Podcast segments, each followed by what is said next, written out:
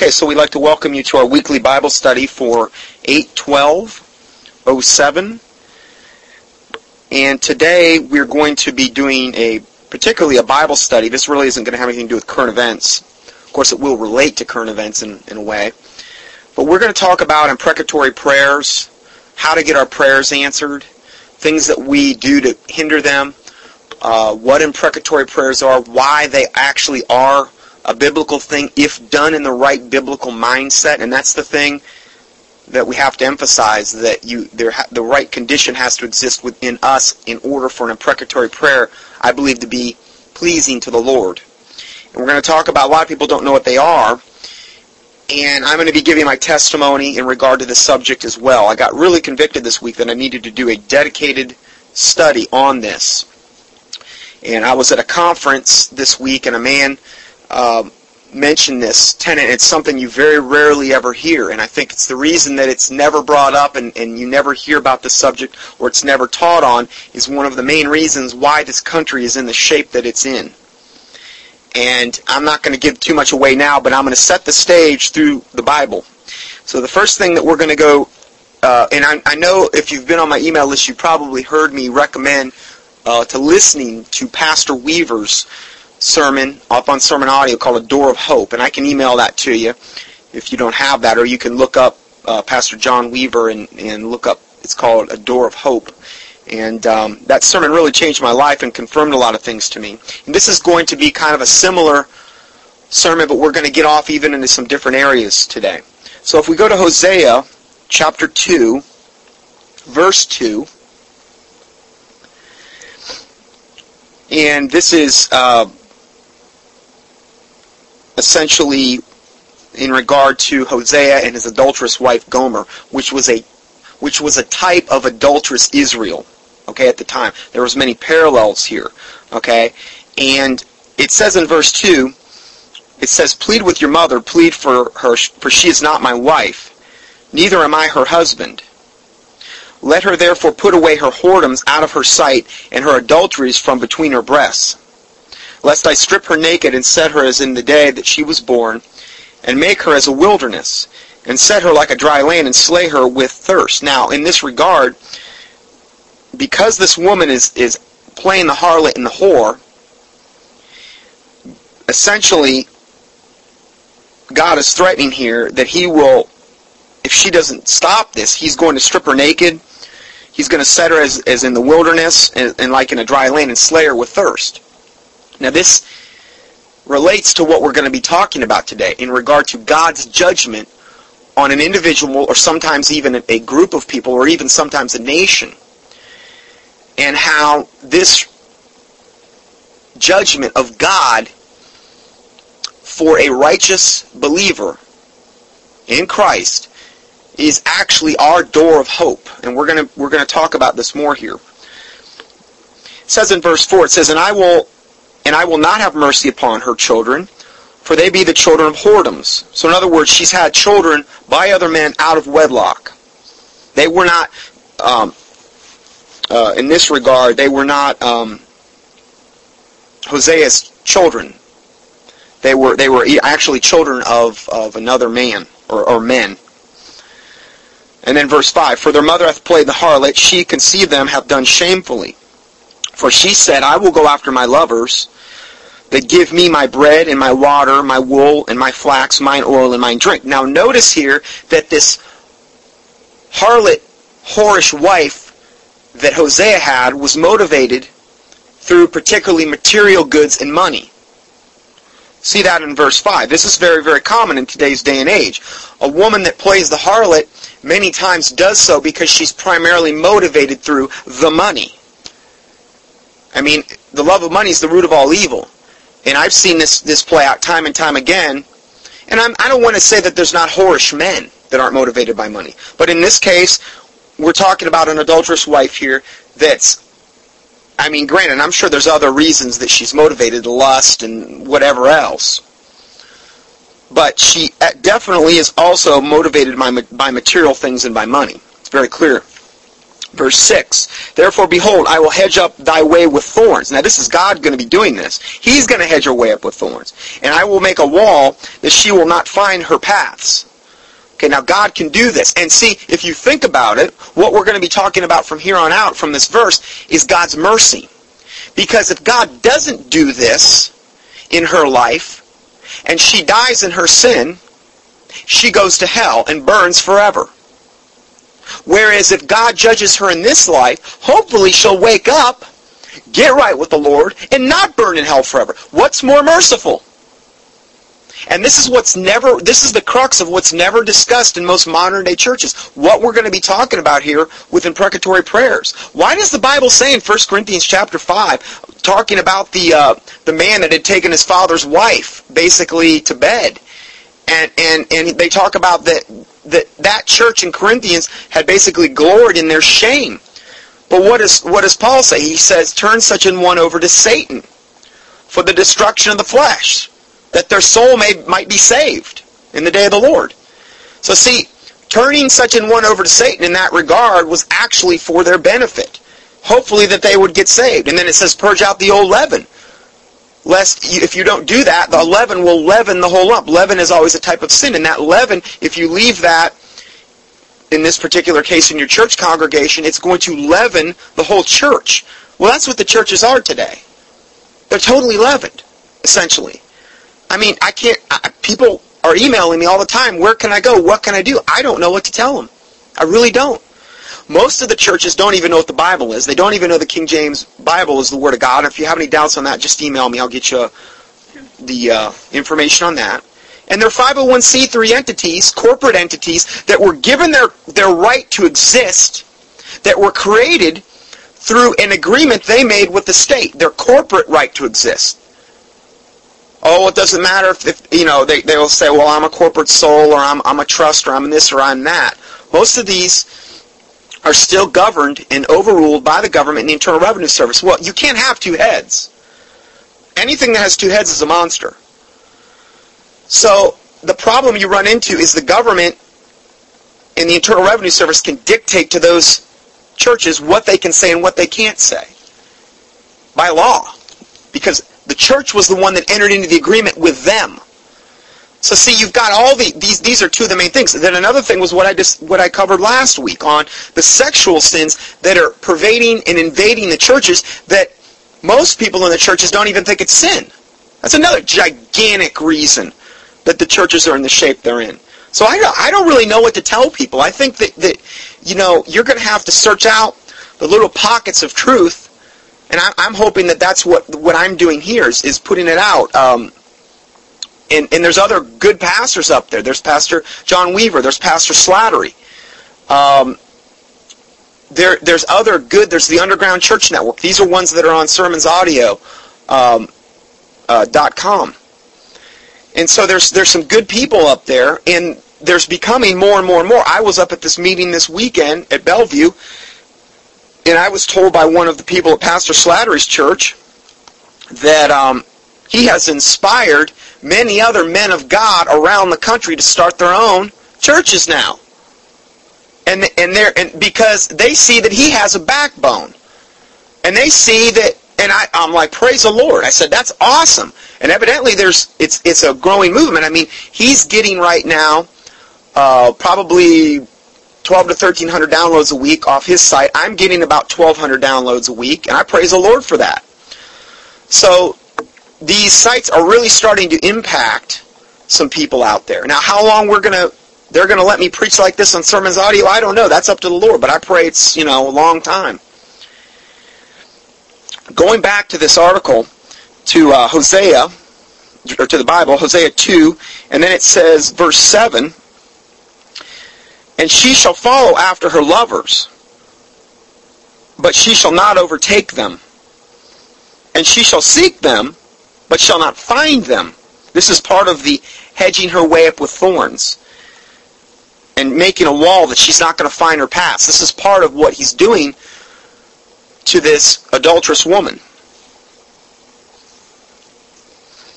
Then it says, Then shall she say, I will go and return to my first husband, for then it was better with me than now.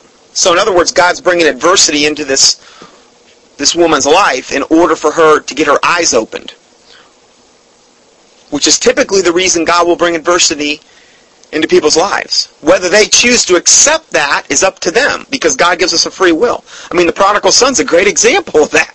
He had to get, you know, basically to the bottom of the hog pen before his eyes finally got opened. If he would have just continued there in, in, in his riches and, and, and prospered in that way, do you think he ever would have repented in and of himself?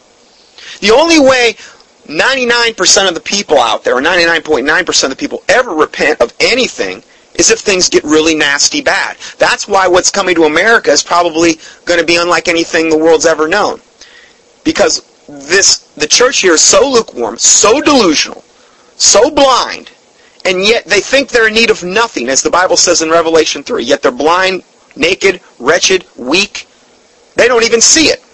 So it's going to take an extra gigantic dose to wake the church up here. And not and most people aren't going to be woke. They're going their hearts are going to be hardened. Their consciences have already been seared with a hot iron. They've already given heed to seducing spirits and doctrines of devils, as it talks about in 1 uh, Timothy 1. It's already been done. And that's why the Bible says in 2 Thessalonians 3 that God shall send the strong delusion that they would all believe a lie and that they might all be damned who received not the love of the truth. See, God's going to be doing this because he's sick and tired and fed up with the sin and the iniquity that's abounding, and yet in the churches, for the most part, they're silent on so many of these issues. Woe unto them that call evil good and good evil.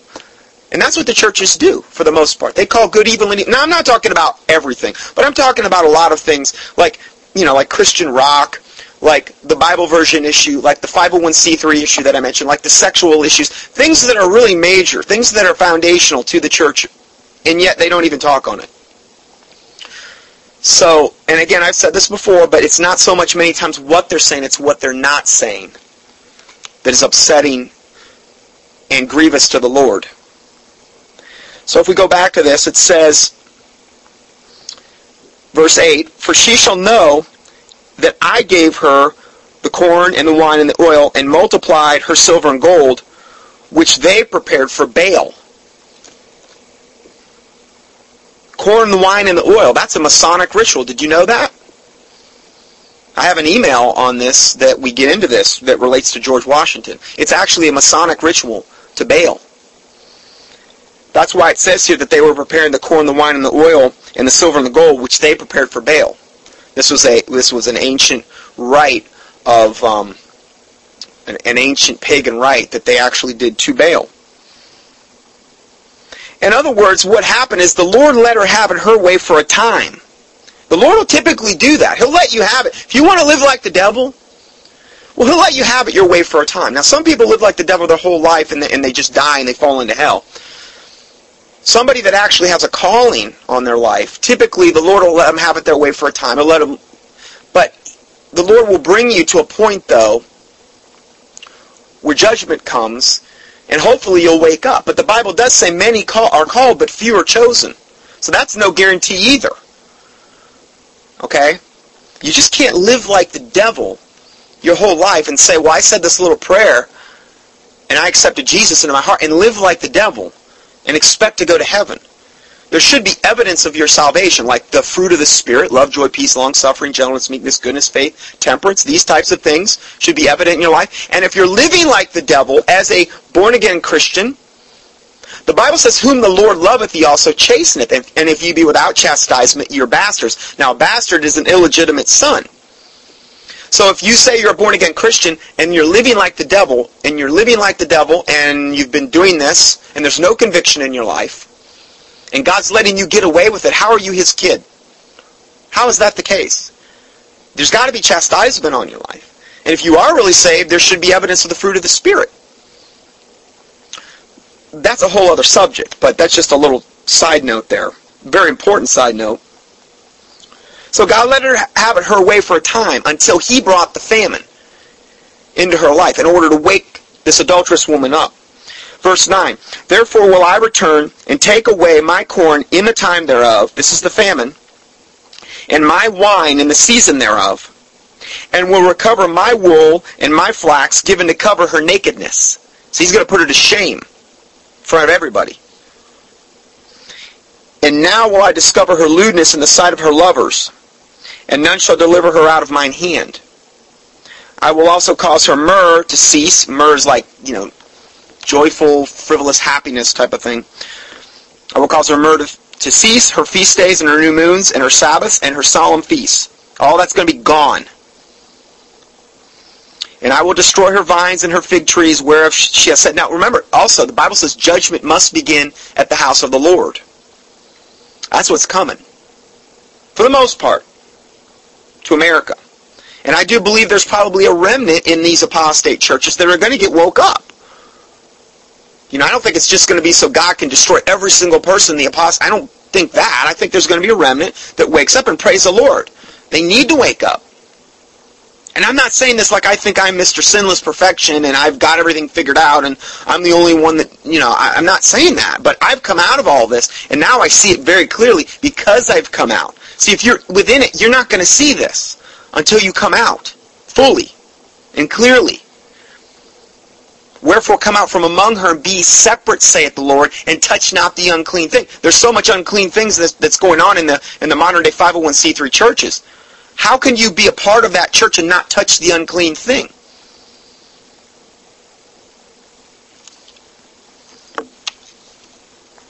Then it says in verse 12, And I will destroy her vines and her fig trees, whereof she has said, These are my rewards that my lovers have given me and I will make them a forest, and the beasts of the field shall eat them. So he's going to he's going to basically destroy her her things, but she's going to still think these are my rewards that my lovers have given to me. This whorish harlot woman basically thinks that that all these things she's gotten, she's earned. Evidently, she's earned them on her back. These are my rewards that my lovers have given me. How delusional! But there's a lot of I, I've seen a lot of women like this. They feel that they're entitled to this, to these things. These, these are their rewards. Verse 13, And I will visit upon her the days of Baalim, wherein she burned incense to them, and she decked herself with her earrings and her jewels, Baalim being uh, one of the chief pagan deities, or Baal. She decked herself with earrings and with jewels, and she went after her lovers, and forgot me, saith the Lord. Now, in verse 14, this is where things start to change. Verse 14 says, Therefore, behold, I will allure her and bring her into the wilderness and speak comfortably unto her after he's judged her. Now, at this point, he's judged her. Her life is total misery. But now God can deal with her because now she's been humbled. See, without humility, it's impossible to please God. You just can't do it. You cannot go to before God proudly. Can't do it. What does this also imply? I guarantee she had a healthy dose of fear of God at this point in her life. If she had all this stuff happen to her, all these things were stripped from her, she's going to be humble before the Lord. The fear of God's going to be on her. We're going to talk a lot about that more. So it says, Therefore I will lure her in and bring her into the wilderness and speak comfortably unto her. There's going to be a time now where God actually shows mercy to her. Praise God, it's mercy in this life where she could be shown mercy. Because if she continued in this sin, she's going to die and split hell wide open. Verse 15, and I will give her, here's the whole crux of everything we're going to be talking about today. And I will give her vineyards from thence and the valley of Achor for a door of hope. And she shall sing there as in the days of her youth, as in the day when she came up out of the land of Egypt. The valley of Achor for a door of hope. What is that? Well, we're going to talk about that today. The word Achor means trouble. And there was a man named Achan that they named the valley after. His name was Troubler. Achan means troubler. Well, how could the valley of trouble be a door of hope? Well, that's what we're going we're going to talk about. And I first heard this sermon from, from John Weaver at Okeechobee uh, Independent Fundamental uh, Baptist Church Conference that I attended. And um, it was a lot of it was a lot of confirmation to me and we're going to get into my testimony a little bit later. But let's go and see what this what, what happened in this valley of Achor first. So let's go to Joshua 6. Joshua 6 verse 17. I'm just going to hit the high points here um, because we got a lot of material to cover. I'd like to get two studies done today, but I don't know if it's going to happen here. So we're just kind of, as the Lord leads here.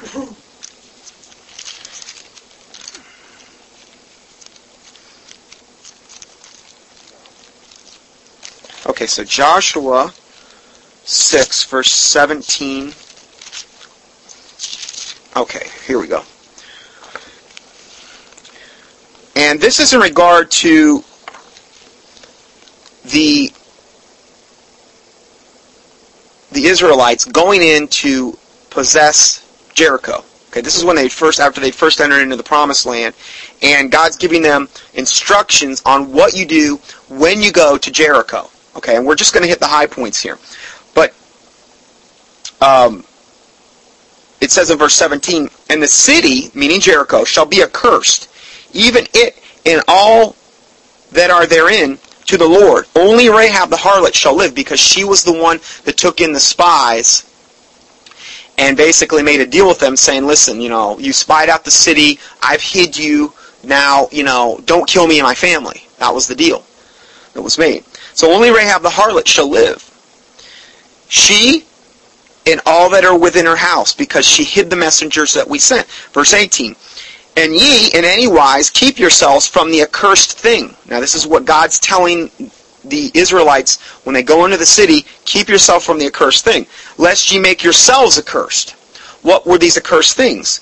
Well, um, here, well, basically anything in the city was, was considered as far as you taking it for in, into your possession.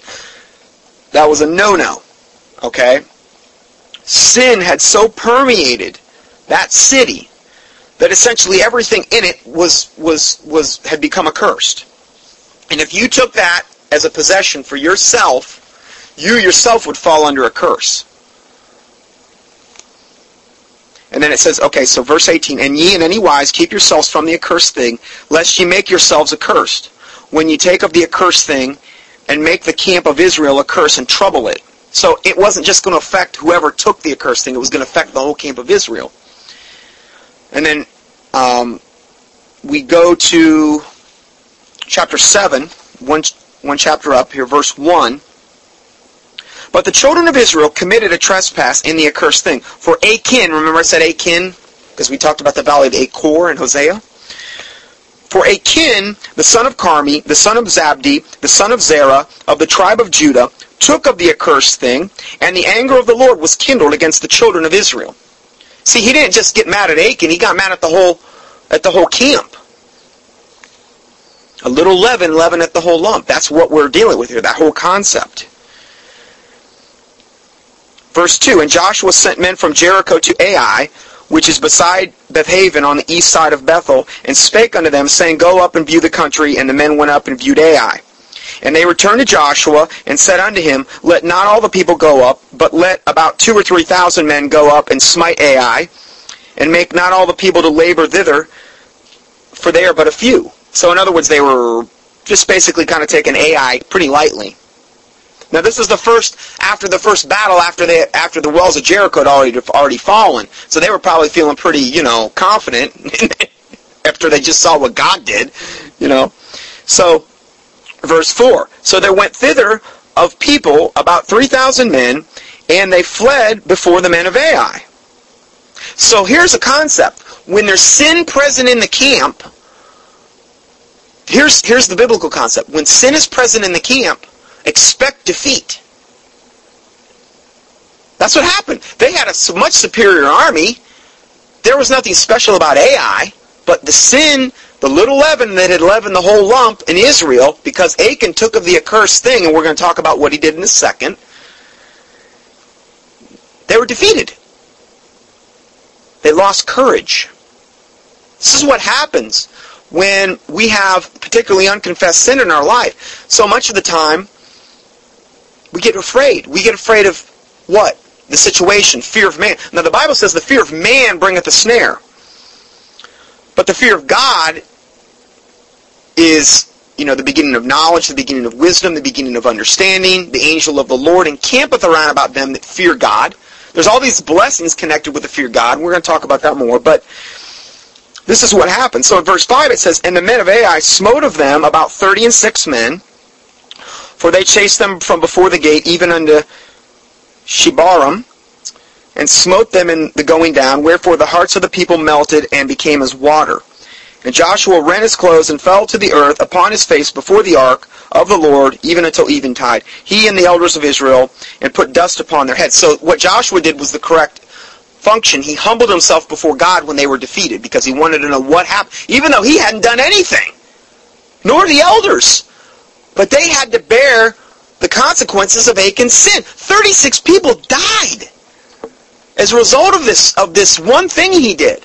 And you think of all the sin that's in the so-called pseudo, all the accursed things that the, that the pseudo-Christian church has brought into them. We're, how could you even compare that? You know, in America to, to, to this one thing. So if we go then, now let's go to verse 10. And the Lord said unto Joshua, Get get thee up, wherefore liest thou upon thy face? Israel hath sinned, and they have also transgressed my covenant, which I commanded them, for they have even taken of the accursed thing. See, he's blaming Israel corporately for Achan's sin. And again, you go to 1 Corinthians chapter 5 and you see how that little leaven leavens the whole lump. If you have somebody in your congregation that's participating in gross blatant sin, whether you know about it or not, it's going to affect the congregation. I'm sorry. This is the whole concept of this, and this is very rarely taught in churches. Well, how could they? I mean, the, the church was was I mean, sin is the is the modern day church is just about foundation anymore. Then it says, they have taken the cursed thing, and I have and also stolen and dissembled also, and they have put it even among their own stuff. Therefore, the children of Israel could not stand before their enemies. Now, this is kind of, in a way, a spiritual self-checkup for a Christian. Do you feel that you can't stand before your enemies? See, the Bible says, I can do all things through Christ which strengthen me. And it's not about you being Mr. Big and Bad. It's about Christ working through you, the hope of glory, the Holy Spirit working through you, His angelic force aiding you if need be, you having the full armor of God on, you speaking the word of God as the sword of the Spirit. The Bible says, Is not my word like as a fire, saith the Lord, and like a hammer that breaketh the rock in pieces.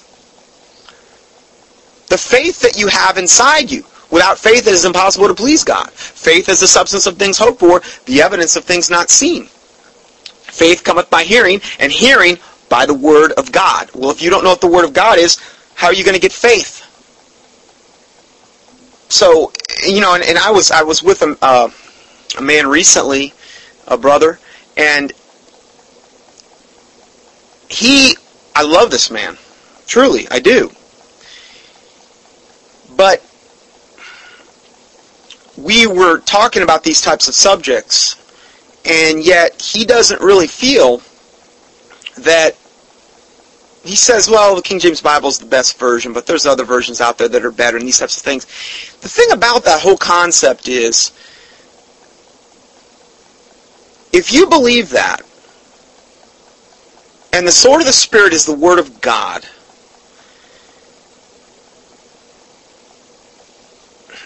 and the Bible says, Forever, O Lord, thy words are settled in heaven, and it says, Wherewithal shall a young man cleanse his way? by taking heed thereto according to thy word. And thy word have I hid in my heart that I might not sin against thee, meaning against God. And this is Psalm 119. And then it says in Psalm 119, verse 105, Thy word is a lamp unto my feet and a light unto my path.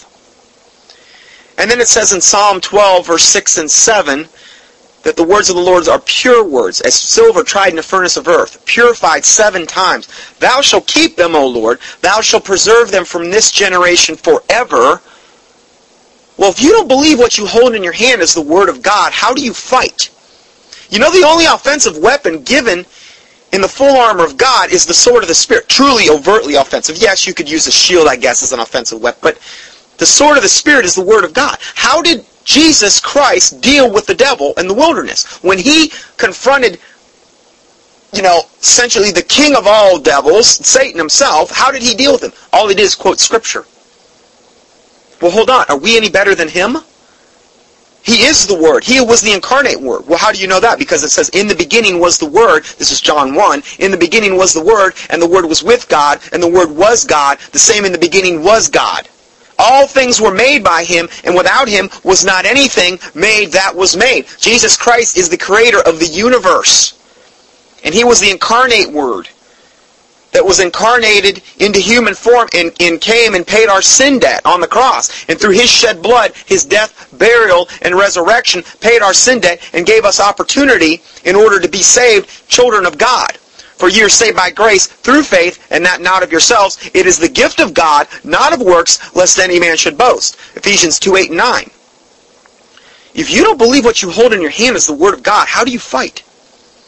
I really think it's that serious. And I kind of felt sorry for him. I'm going to try to get him some more information. But the battles that we have ahead are supernatural. We battle not against flesh and blood, and we're going to talk about this, but against princes, principalities, rulers of wickedness in high places. That's where our true battle is. Even when we even when we deal with, with a wicked, evil person, why is that person evil and wicked? For the most part, it's because they're probably demonically possessed to the toenails.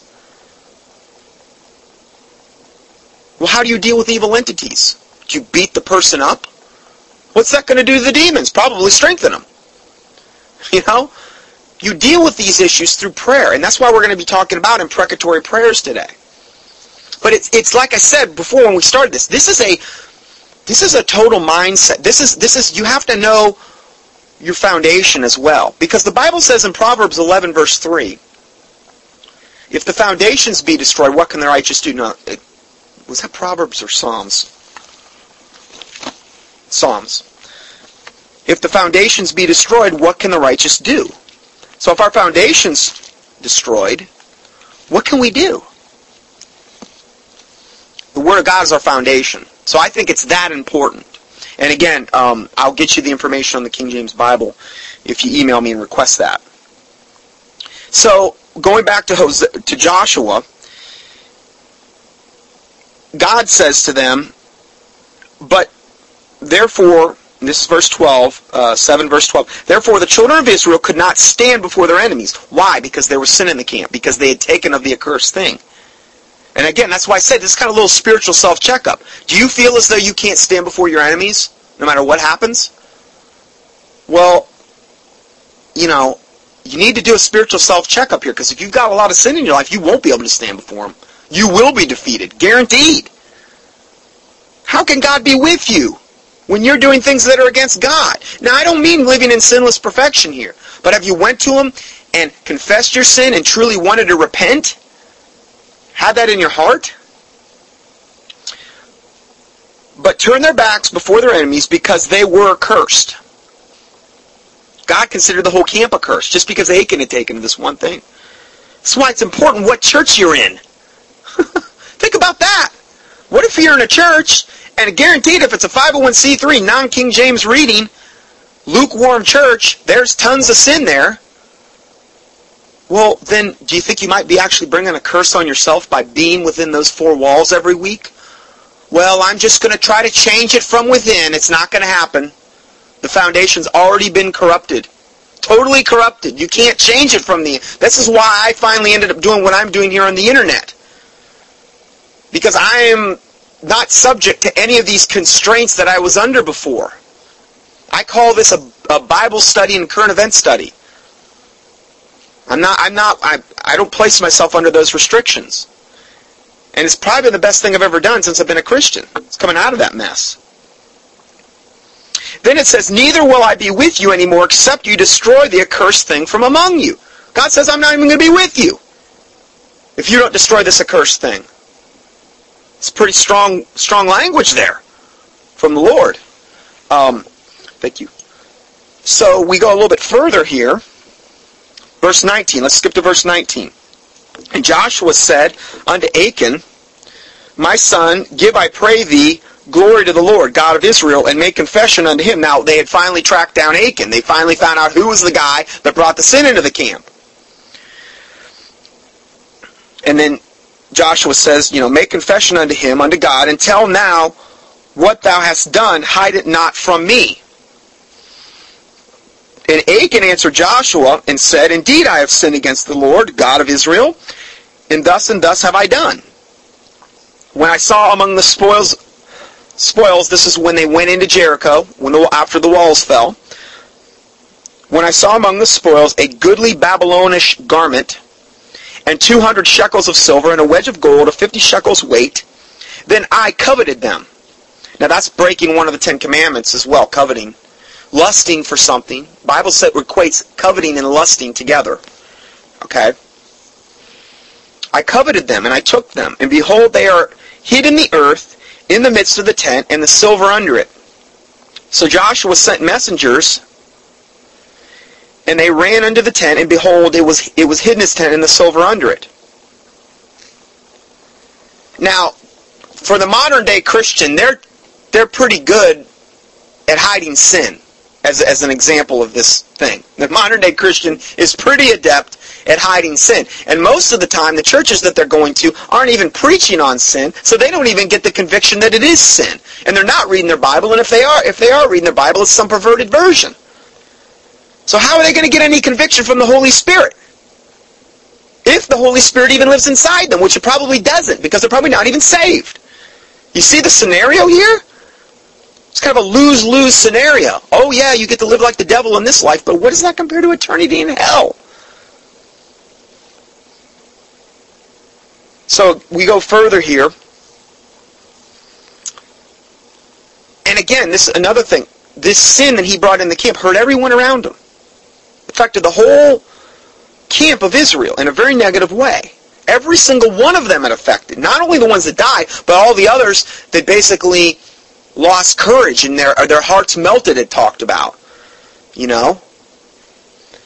But a lot of this happened if you think about it, if you boil down, why did Achan do this? Mean, okay, he lusted. But what was there a lack of in his life that caused him to make this decision? Now, I'm not saying this because I think I'm Mr. Perfect. Okay, I'm not. Trust me because I need to work on this and we all need to work on this. But what it ultimately boiled down to was there was a lack of fear of God in his life that caused him, because if there was enough fear of God in his life, he wouldn't have taken that stuff. He wouldn't have taken the gold and the silver and the, and the garment. He wouldn't have done it because he would have feared God too much. This is a good example for all of our lives, including me. I'm preaching to me today as much as I am to anyone else. Sometimes I get emails from people and they don't listen to my whole sermons. They say, oh, you're sanctimonious and this. Now, this is very, very much not the norm.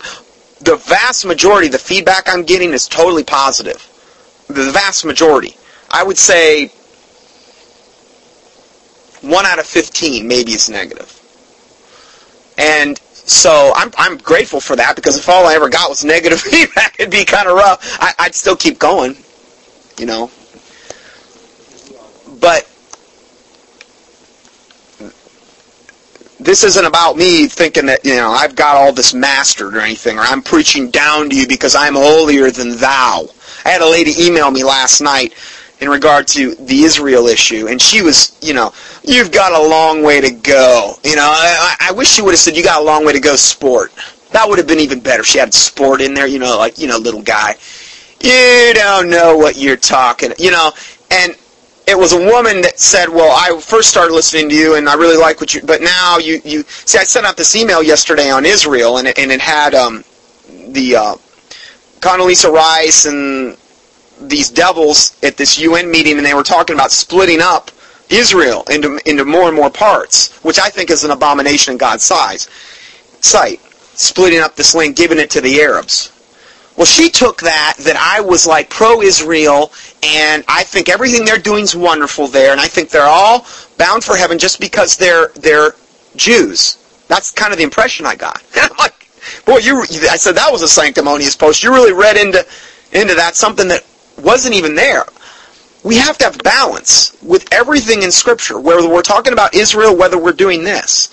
And I, I quoted her a whole bunch of verses, but um, getting back to this to this article, to, to the Bible here, in verse 22 it says, So Joshua sent messengers, and they ran unto the tent, and behold, it was hid in his tent, and the silver under it.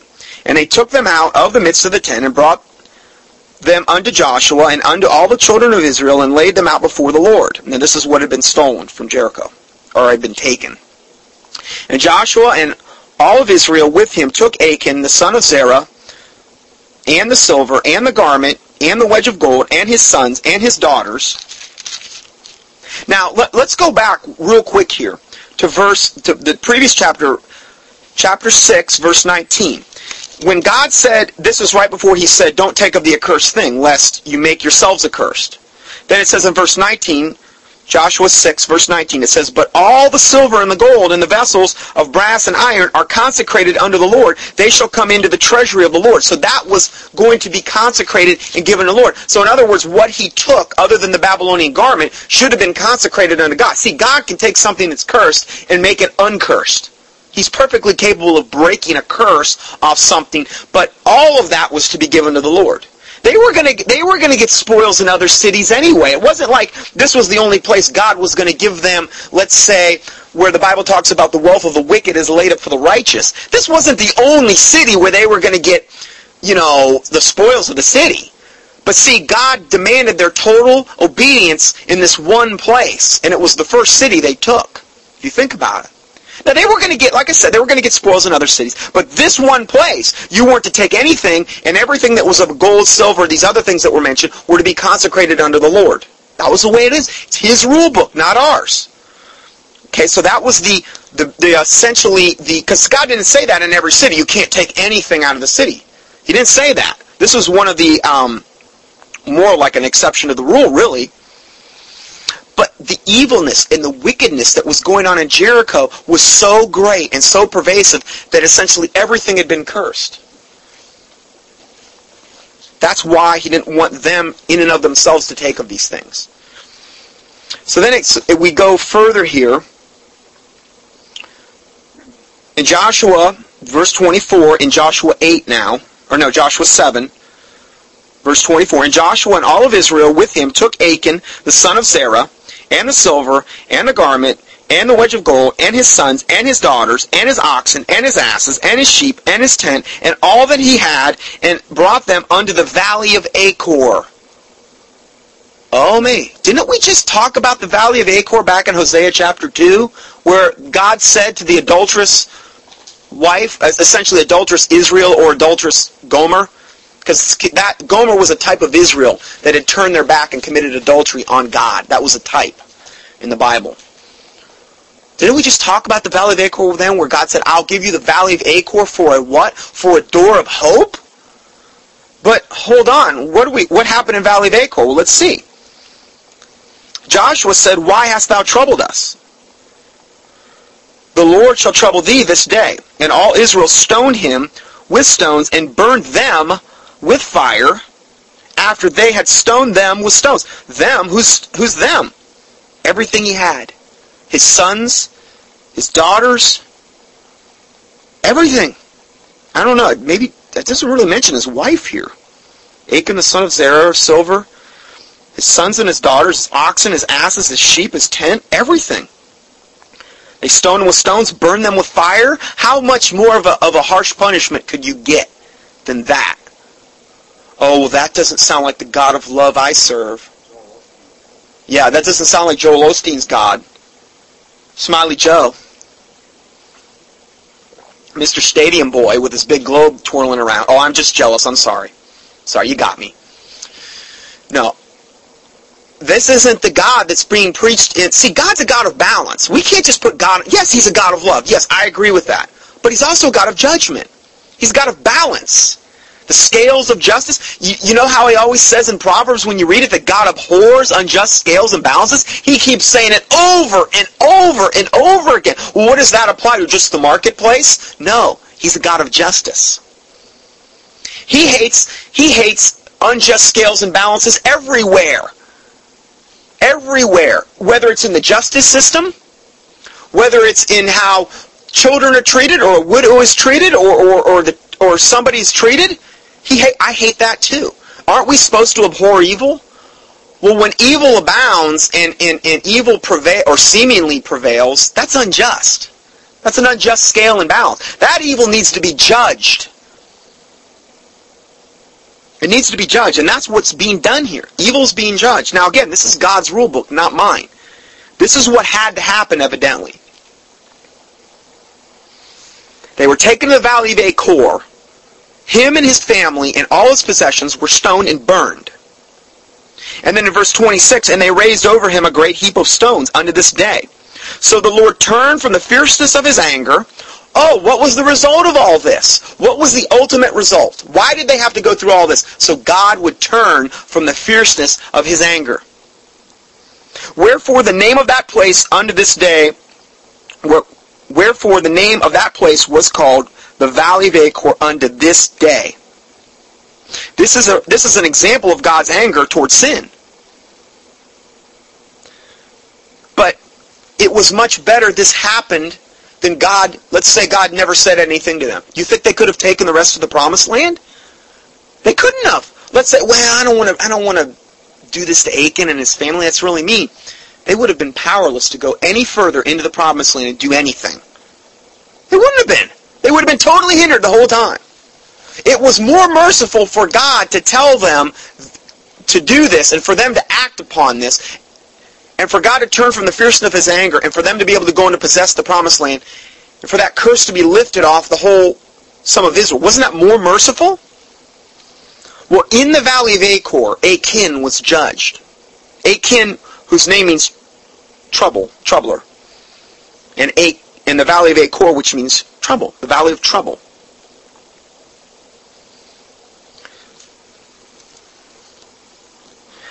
Judgment, here's the, here's the key. Judgment, God's judgment and deliverance of Israel, in this case, went hand in hand. Well, hold on. Isn't the God the same today, yesterday, and forever? I am the Lord God, I changeth not. That's what he says. Well, how could that be? How could judgment and deliverance go hand in hand? Well, didn't he tell adulterous Israel, or Gomer, in Hosea, that I will give thee the valley of Achor, where Achan was judged, which is always associated with judgment, the valley of Achor, for a door of hope. See, judgment of sin is a born-again believer's door of hope. You want hope? A lot of people don't have any hope. They think, oh Lord, I'm just going to die in this massively terrible way, even as a born-again Christian.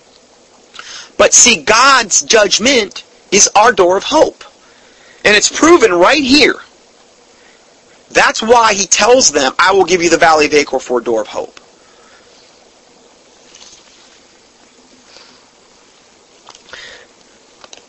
So if we go a little bit further, our door of hope is the judgment of God. Judgment is not our enemy, but it's actually our friend. How many people have a hold of this concept? It's not taught in the churches.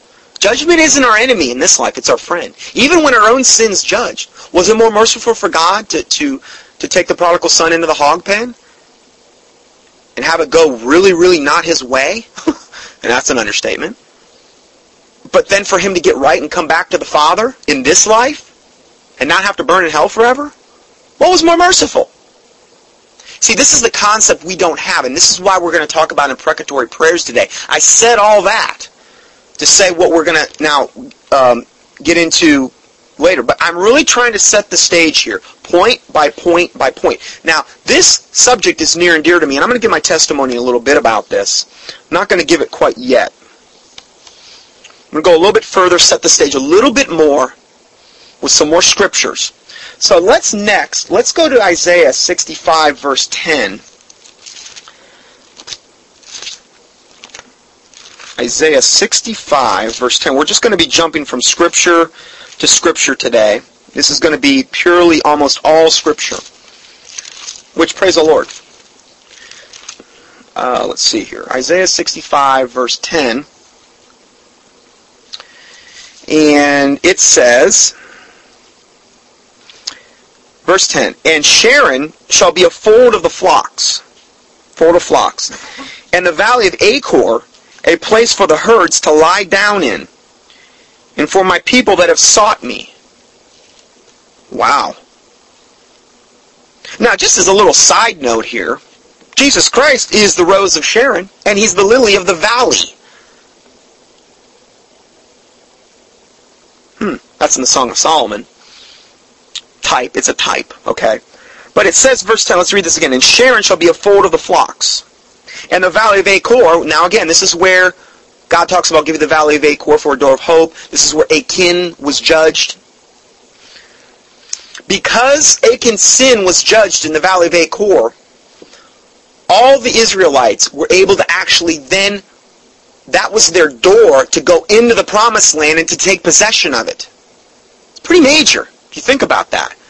That was the door. And, and if they hadn't have done that, that door would have been shut and they would have went no further. They probably would have retreated back, you know, into the wilderness. And roamed there another 40 years. I don't know. In the valley of Achor, a place for the herds to lie down in. For my people have sought me. These herds are representative of like the sheep. And God is the good shepherd. Jesus Christ is the good shepherd, isn't he? And we are his sheep. The valley of Achor, a place for the herds to lie down in. For my people that have sought me. So he's equating his people with the herds, with the flock, with the sheep as Jesus Christ is the good shepherd. And he's saying here that the valley of Achor will be a place that they can lie down in. What is that, what is that representative? What does that typify? That typifies a place where God brought severe judgment on an individual's sin that gave in the valley of Achor, but that's the actual place he's saying this is where the herds are going to lie down in. For my people that have sought me. See, most people don't really seek God. They just want the Brylcreem religion, a little dabble do ya. They're not seeking the Lord. They want the warm and fuzzy stuff. They want the smiley Joel Osteen. They want to be told that they're not living in sin. And that God loves them any way they are. Come one, come all. I'm not saying he doesn't love you any way you are, but you know, in order to get saved, you need to repent and turn from that sin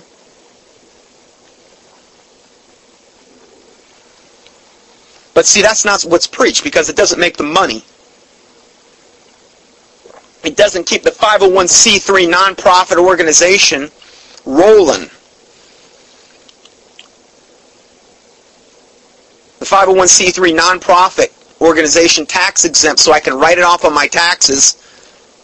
What's your motivation for giving?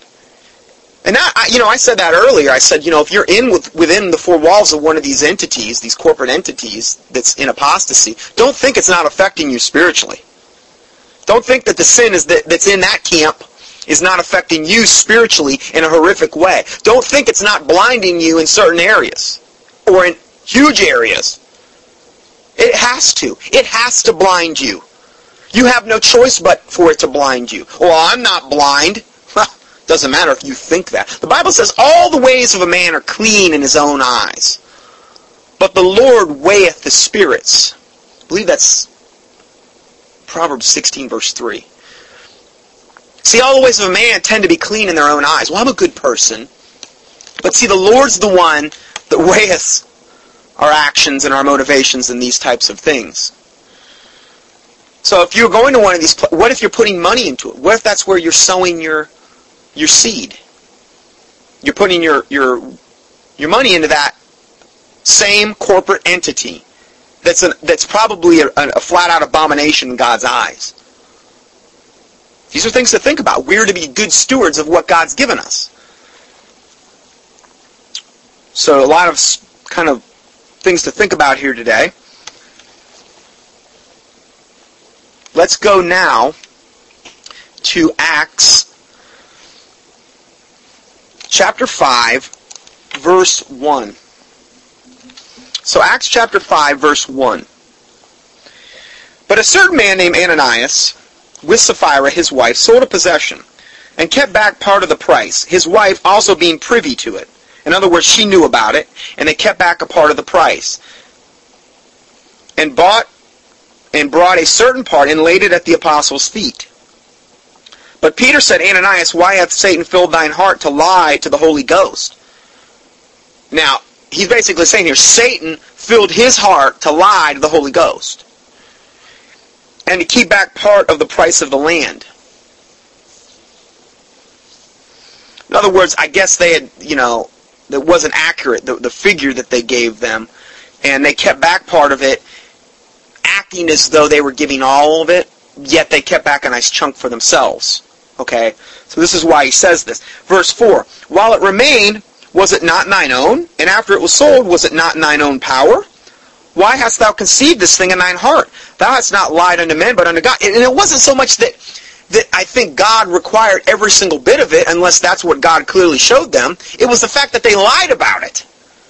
And, and this is what happens a lot in church. They lie about things or they'll do things in order to be seen of men. And Jesus said, then verily you hath your reward. But when we give alms, when we give preferably and ideally, if it be possible, not let not your right hand know what your left hand's doing. How do you do that and give to a 501c3 entity so you can write it off on your taxes? Number one, what's your motivation? Number two, everybody knows about it. In the church, typically. And many times those are the same people that are treated preferentially because they give the most. Oh, I've been there. And my motivation for giving to those types of organizations before I learned this information wasn't so I could be seen of men, but I know you are treated better, differently. No doubt about it. That's an abomination to God. God's no respecter of persons. He talked about, Jesus said that the one rich man that came and gave all this money, which was way more than what the widow gave, she gave the widow's mite. This is there. But the widow gave more than him in God's eyes because it was more of a percentage wise of, it was everything she had. Yet the rich man only gave a portion. So see, God sees things differently than we do. So let's go a little bit, a little bit further here. And Ananias, hearing these words, fell down and gave up the ghost. And great fear came upon all them that heard these things. Oh my.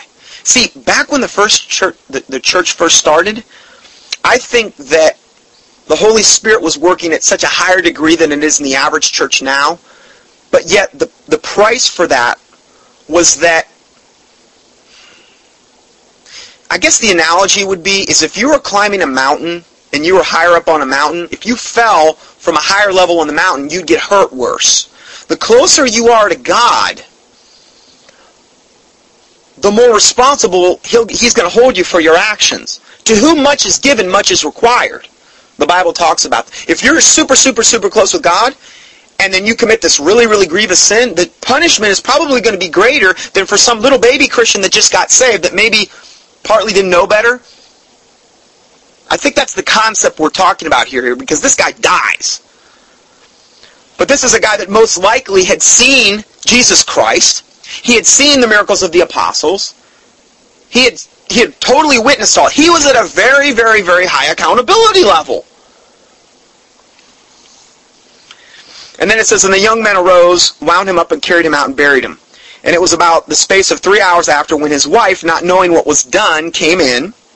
And Peter answered unto her, Tell me whether ye sold the land for so much. And she said, Yea, for so much. And Peter said unto her, How is it that ye have agreed together to tempt the Spirit of the Lord?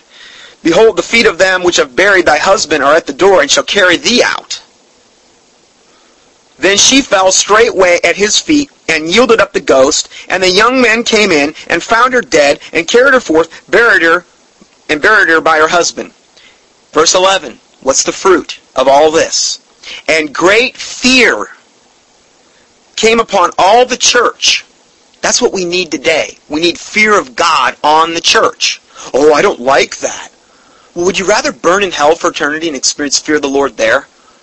Or would it be better if fear of the Lord came on you in this lifetime and you got right? Because trust me, if fear of the Lord comes on you, most likely you're going to get right. Or you're going to get way more righter than you were Pardon my English. And we're going to talk about fear of the Lord here in a little bit. Great fear came upon all the church and upon as many as heard these things. What was the fruit of this? Fear of God. Wasn't the fear of man. Fear of man bringeth a snare. Mm-mm. No, this was fear of God. If you will pray for the fear of God in your life, I am telling you, if there was any one thing that you could possibly pray for after you get saved, pray for the fear of God in your life and in your family's life. Because the fear of God takes care of so many things. There's so many things that you might normally do that if you have the fear of God resting on you, you won't do them.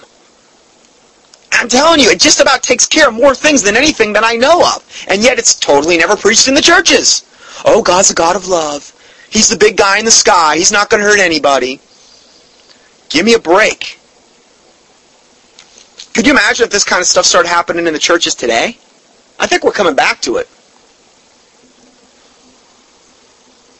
Now, Netta just brought up a good point here. If we go back the chapter before Ananias and Sapphira, and this is so much a motivation in today's modern day churches.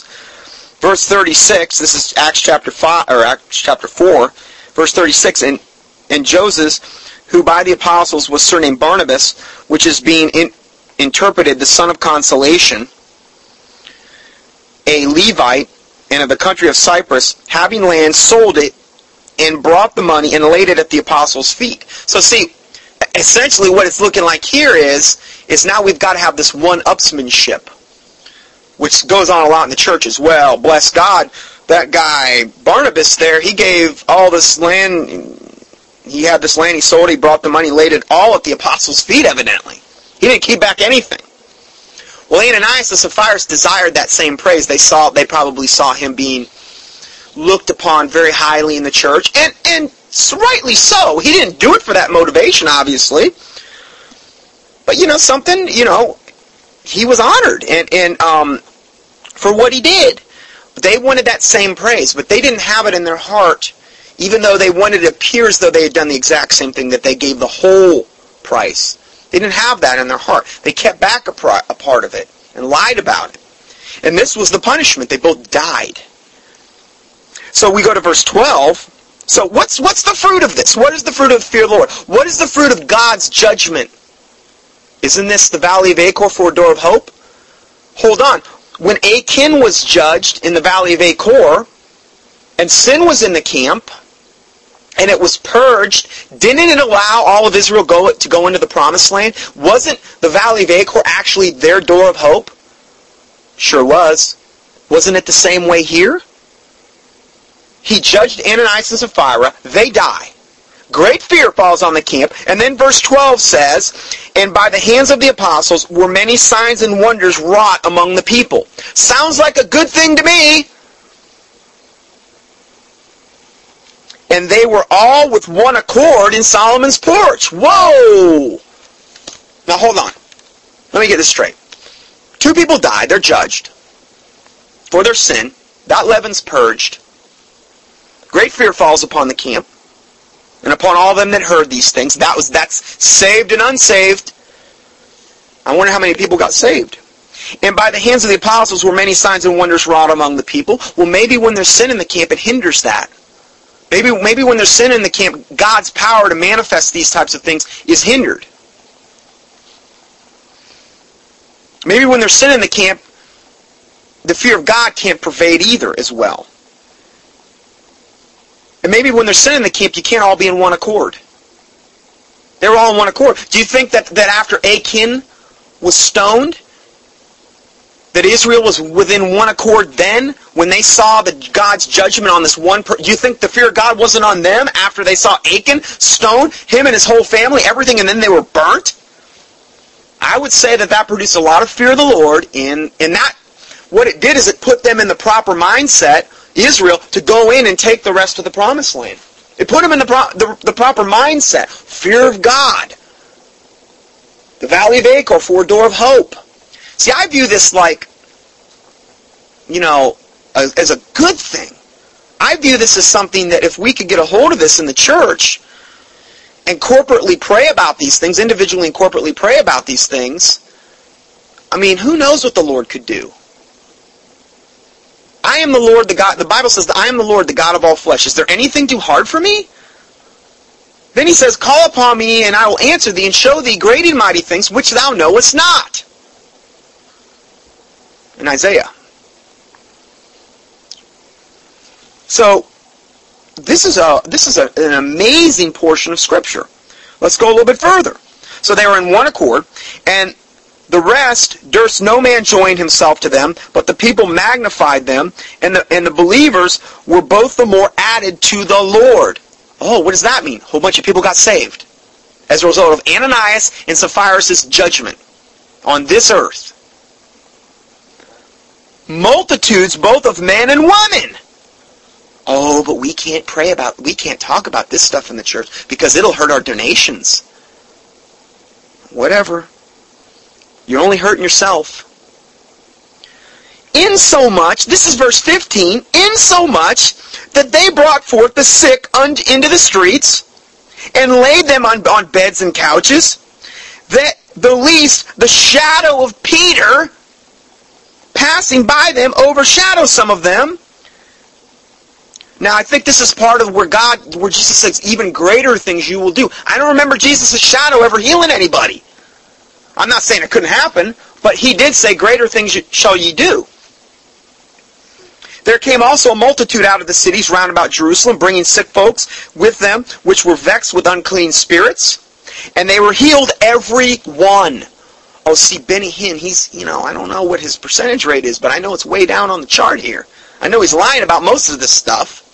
Flat out. But you know something? in if it's truly coming from God, it's going to happen. It's going to happen. Is he healing everyone? I mean, that's it's kind of like the prophet. The word talks about in Deuteronomy 18. How do you know if he's a, if he's a man of God and his and his words are true? If what he says doesn't come to pass, he wasn't sent of God. He wasn't hearing from God. They're supposed to be getting it right 100% of the time. It's the test of a prophet, Deuteronomy 18. Well, it says here, everyone were healed at this time. Okay, so all of this that we just read is fruit of Ananias and Sapphira being judged. The valley of Achor for a door of hope. You want some more confirmation? Let's go to Acts 12. Acts 12, verse 21. Acts 12, verse 21. and upon a day set Herod, arrayed in royal apparel, apparel, King Herod here, okay? And upon, at a set day, Herod, arrayed in royal apparel, sat upon his throne and made an or, oration unto them. An oration would be like he spoke. An order is somebody that speaks. And the people gave a shout, saying, It is the voice of God, and not of a man. Oh, Lord have mercy. When I read that, I'm like, oh boy, this is not going to be pretty. Verse 23, And immediately the angel of the Lord smote him, who, Herod? Because he gave not God the glory. Why? Because he had no fear of God on him. If he really feared God, he'd give God the glory. And he was eaten of worms and gave up the ghost. Eaten of worms. Could you imagine this guy's up there? Can you imagine if this happened in today's day and age? Some guy goes up there, oh, it's the voice of God, not of man. And the, immediately the, the angel of the Lord smites him and he's, he's just consumed with worms right before your very eyes. You think that would get your attention? Oh, yeah. I, that'd be great. I think that would be wonderful if that happened today. Not because I want the guy to go to hell, but do you know how many people, how much fear God would fall upon people? How many people would probably get right with God if they knew it was of God? How many people would ultimately end up getting saved? Isn't that what this is all about? A thousand years from now, what's going to matter? Well, really, ultimately, what's going to matter is who got saved and who didn't get saved. That's going to be the most important thing, because if you're burning in hell forever, you know, that's, that's a pretty bad deal. Doesn't get much worse. So, then it says in verse 24, what was the now what was the fruit? But the word of God grew and multiplied. So see, the fear of God produces this. This is what the fear of God produces. the word of God grew and multiplied. Sounds good to me. Want some more proof? Okay, let's go to Acts 19, verse 13. Because, you know, I think it's important we showed this in the New Testament. Because you could say, oh, this was just an Old Testament thing. That was when God was the God of judgment. Oh, is that so? Well, this is after the church already got started. This was the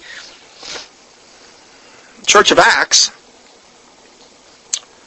Acts 19, verse 13.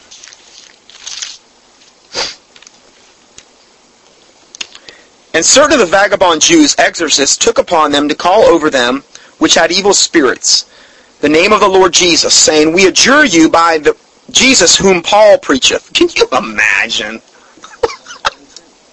Pretty much, yeah. Sounds like Benny Hinn. Um, now remember, the Jews were also in a different mindset because the Bible says, For the Jews require a sign and the Greeks seek after knowledge. Okay, the Jews were used to signs and wonders. That's the way God dealt with them in the wilderness. And, and, and, you know, when he brought them out of Egypt and all through these things. I mean, the walls of Jericho falling. They were used to this. But then Jesus gets to a point in his ministry where he says, A wicked and, adulter- and adulterous generation seeketh after sign. But no sign shall be given then unto them, but unto the sign of Jonas. For as Jonas was three days and three nights in the whale's belly, so shall the Son of Man be three days and three nights in the heart of the earth. That was the ultimate sign. The resurrection. Okay, the, the death, burial, and resurrection. And the fact that he was seen by thousands after he was supposedly laid to rest in the tomb. And that's a historical fact. So, these are some vagabond Jews, exorcists. What do we have today who call themselves exorcists? Catholic priests? How, how can Satan cast out Satan is what I want to know. Oh, we perform this ex- exorcist with our holy water. Show me, show me holy water in the Bible. And we had our crucifixes with Jesus Christ on the cross still. Show me that, how that's biblical. I, I, am sorry, I just don't find it. I, I don't. I, I just don't find it. I mean, it's it's such a it's such a joke to me. But these guys were vagabond Jews calling themselves exorcists. And they took upon them to call over them, which had evil spirits, the name of the Lord Jesus, saying, We adjure you. In other words, they were trying to do exorcism by calling upon the name of the Lord Jesus Christ, the one that Paul preaches, and yet they did not even know Jesus Christ. It doesn't work that way. You can't do it that way. you have to have the Holy Spirit inside, living inside you first. And then it says, And there were seven sons of Sceva, a Jew, a chief and chief of the priests, which did so. And the evil spirit answered and said, Jesus I know, and Paul I know, but who are ye? Can you imagine the evil spirit answering this way? but he was actually it was a true statement. See, the evil spirits know who the men of God are. That's what it's that's what this implies. Evil spirits know the men of God by name. A, a, a Christian self-check you could ask yourself, and I'm asking myself as much as I would anyone else, is would, would my name be mentioned in hell in this way? It's just something to think about. Do the devils know you by name because of what you've done for the Lord or because of the power that emanates through you, not because in and of yourself, but because the Holy Spirit lives inside you, because you've yielded yourself to the Lord Jesus Christ? Are you crucified with Christ? And nevertheless, you do not live, but Christ lives within you. Galatians 2.20. So these are just Christian things we can ask ourselves. Verse 16, and the man in whom evil spirit, and the man in whom the evil spirit, and the man in whom the evil spirit was leaped on them, and overcame them, and prevailed against them, so that they fled out of that house naked and wounded. Okay, so this is what happens when you try, you know, to use Jesus Christ, and you're not even saved, okay? These evil spirit, these evil spirits actually jumped on these guys, overcame them, and they fled out naked and wounded. How? That's pretty, pretty, uh, uh, shameful. And this was known to all the Jews and the Greeks also dwelling at Ephesus, and the fear fell on them all. Here we go again with fear. Fear of God. And the name of the Lord was magnified. We'll see when the fear of God falls on people, the name of the Lord's magnified. Because you get your priorities straight. See, fear of God brings your priorities. I mean, that's why I said the fear of God takes care of so many other things because it brings your priorities where they need to be so quickly. So quickly. Because the fear of God, a true dose of fear of God will put you on your face before the Lord. And you will humble yourself before God. And you will realize your position toward the Lord in regard to, you know, you, what you are compared to Him. Great fear fell on them all. And then verse 18, And many that believed came and confessed and showed their deeds. They confessed, that means that they repented, and they showed their deeds. Many of them also, which use curious arts, this would be like the black arts, this would be like witchcraft, which is very prevalent today. The Christians would have to have, probably have to bring all of their Harry Potter books and burn them, among other things among their other curious art trinkets, which is never preached on in the churches either. We're bringing all kind of things accursed into our house. Christian rock, man! All these things we're bringing into our house where we're bringing curses into, into our, into our, under our roof. That's a whole other lesson. Many of them also, which used curious arts, brought their books together and burned them before all men. And they counted the price of them and found it 50,000 pieces of silver, which would be about, at the time when I wrote this, $300,000. That's a lot of witchcraft paraphernalia. A lot of conjuring and, and Aya Newton, whatever. What was that I am Newton? I don't know. Yeah. Well, they uh, they burned him.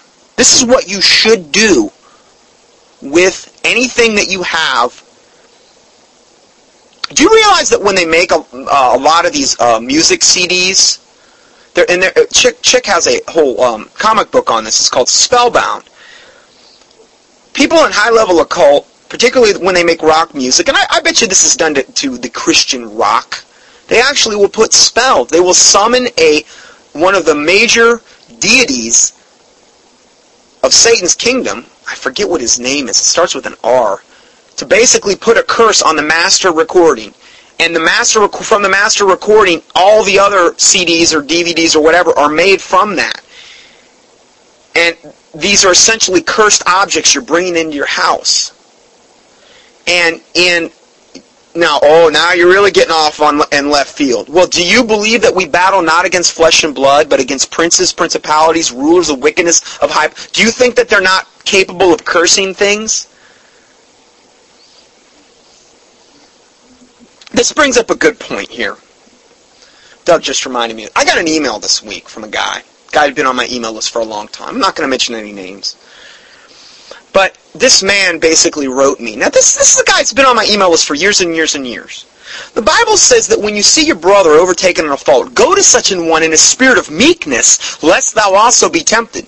Which, for a long time, I was in the independent, fundamental, King James only Baptist circles. I don't really associate myself with that because, to be quite honest with you, there was so there's a lot of stuff going on within that movement that has to do with pride arrogance and one-upsmanship and I'm better than you and this type of thing. A lot of stuff that's not of the Lord. I think there's a lot of tenets of it that are very good.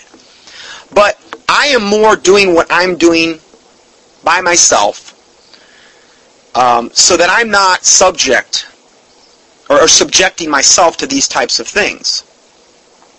This guy basically told me in this email that these emails that I put out in Harry Potter, that, that it was just absolutely totally trivial and useless that all witchcraft is is just a work of the flesh that's it it is nothing more than man there's not he basically implied that there's not even anything demonic of a spiritual nature behind witchcraft he said all these long-winded and I'm paraphrasing here but he said all these long-winded sermons I've done on Harry Potter are are just you know nothing. They amount to nothing. and I and I thought to myself, wow, I guess we're not supposed to reprove sin anymore. We're not supposed to mark them which cause division and offenses contrary to the doctrine which you have learned and avoid them. We're not supposed to reprove the unfruitful works of darkness anymore. We're not supposed to do this because we're destroyed for lack of knowledge. And all these people are bringing these accursed objects, some of them calling themselves Christians, into their house, and they're being destroyed for lack of knowledge. We're not supposed to evidently, as Ezekiel 3 and 33 says, as the watchman seeth the sword coming on the city, we're not supposed to warn the city anymore, evidently, according to this man. I, it was the most asinine email I have ever gotten in my life, considering the source of it. He knows better. He's been on my list long enough. It was. It was. I, it was the most asinine email I have ever received in my life. And you know what? Satan is so thrilled with this man that he thinks that there is no, evidently, no merit to dealing with issues of witchcraft. When the Bible says that the religion, one world religion of the Antichrist is going to be basically witchcraft, where it talks about in Daniel, where it says he will cause craft to prosper in his hand, that word craft means witchcraft. It's called the craft. But evidently it's something we're not supposed to concern ourselves with. And then he went off on this tangent about nakedness. And that, I don't know if he was implying that I'm running around naked or, I, listen, I'm fully clothed all the time. To the point people think that I'm nuts because I don't I don't go around, you know, half clothed. So a- anyway, th- this I don't know what tangent um, he was going, what road he was going down, but anyway, um, getting back to this. So evidently, witchcraft was pretty important to the church at Acts because what what was one of the things that could have been possibly holding them back? These accursed objects they had in their homes, of the curious arts that they brought together, which amounted to $300,000 in today's economy, maybe 400000 now. Many of them also, which used curious arts, brought their books together and burned them before all men.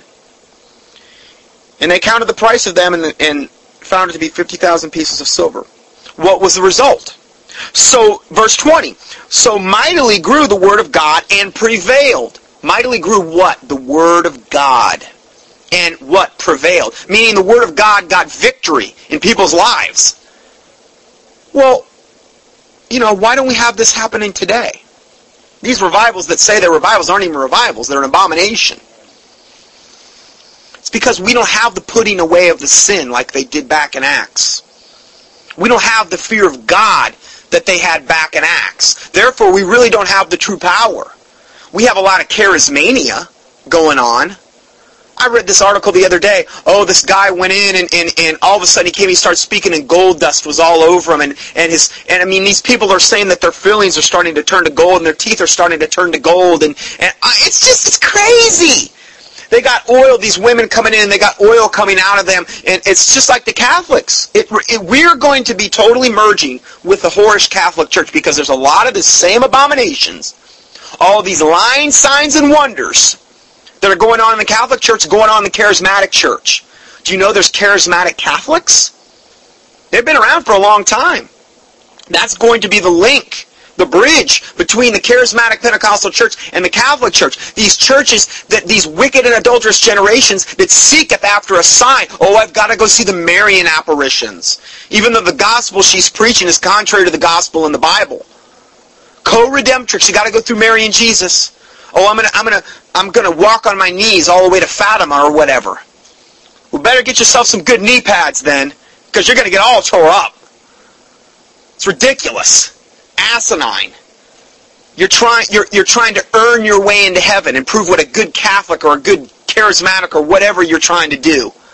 I've been there in the charismatic stuff. I know what's going on there. But it's to be seen of men it's to try to it's to try to earn your way into heaven. It's to try to prove to everybody how spiritual you are. It's a joke. And it's an abomination in God's eyes because it deviates from the Word of God. Something God never called you into. Oh, yes, but I had something tell me to do. The, the Spirit of God spoke. It wasn't the Spirit of God. If, this, if whatever you're hearing, let me just get this straight too. If whatever you think you're hearing from God contradicts the Word of God, then you're not hearing from God. Period. That's how you know it's of God or it's not. Well, I don't care because what I heard was more real than anything I've ever read in the Bible. Well, then you're, you're right on your way to hell because you're trusting in your own heart. And he who trusteth in his own heart is a fool. Proverbs 28, 26. The heart is deceitful above all things and desperately wicked. Who can know it? There is a way which seemeth right unto a man, but the end thereof are the ways of death. That's it. So you better just kind of make up your mind. You're going to trust the Word of God or you're going to trust some experience. Because trust me, the religion of the future is existentialism. It's, it's, it's all going to be about experience. Because you know what? The devil will have a whole lot of lying signs and wonders for you to tickle your flesh, to tickle your itching ears, and, and you're going to buy it hook, line, and sinker. I pray to God that doesn't happen. Now let's go to, now to Ephesians 6. Ephesians 6, verse 10. Now we're going to move into a different phase here. Ephesians 6, verse 10. Finally, my brethren, be strong in the Lord and the power of his might. That's what we're supposed to be. Be strong in the Lord and the power of his might. Verse 11. Put on the whole armor of God that you may be able to withstand that you may be able to stand against the wiles of the devil. What if you don't put on the full armor of God? Well, it implies here that you're probably not going to be able to stand against the wiles of the devil. Now, I understand each implement of the armor is an implement and an attribute we should have operating in our life, but I do not think it hurts to actually pray these as well to remind us and to and to show God that we have the spiritual faith to believe that yes, this full armor of God is being applied to us. Oh, you can't talk about that. That's a little too charismatic. Well, the Bible says to do it. So get over it then. If, if that's a problem, just do it. Verse 12. For we wrestle not against flesh and blood. Why do, why do we put on the full armor of God? Because it says it right here. Now, this is one of the most important verses in all the New Testament. Because it shows us where our battle really is. For we wrestle not against flesh and blood, but against principalities, against powers, against rulers of the darkness of this world, against spiritual wickedness in high places. That is where our true battle is. Was that where Jesus' true battle was when he was here? Didn't he contend directly with the devil? Sure did. Even, even all the other people that opposed him, the Pharisees and the Sadducees and Pilate or whoever,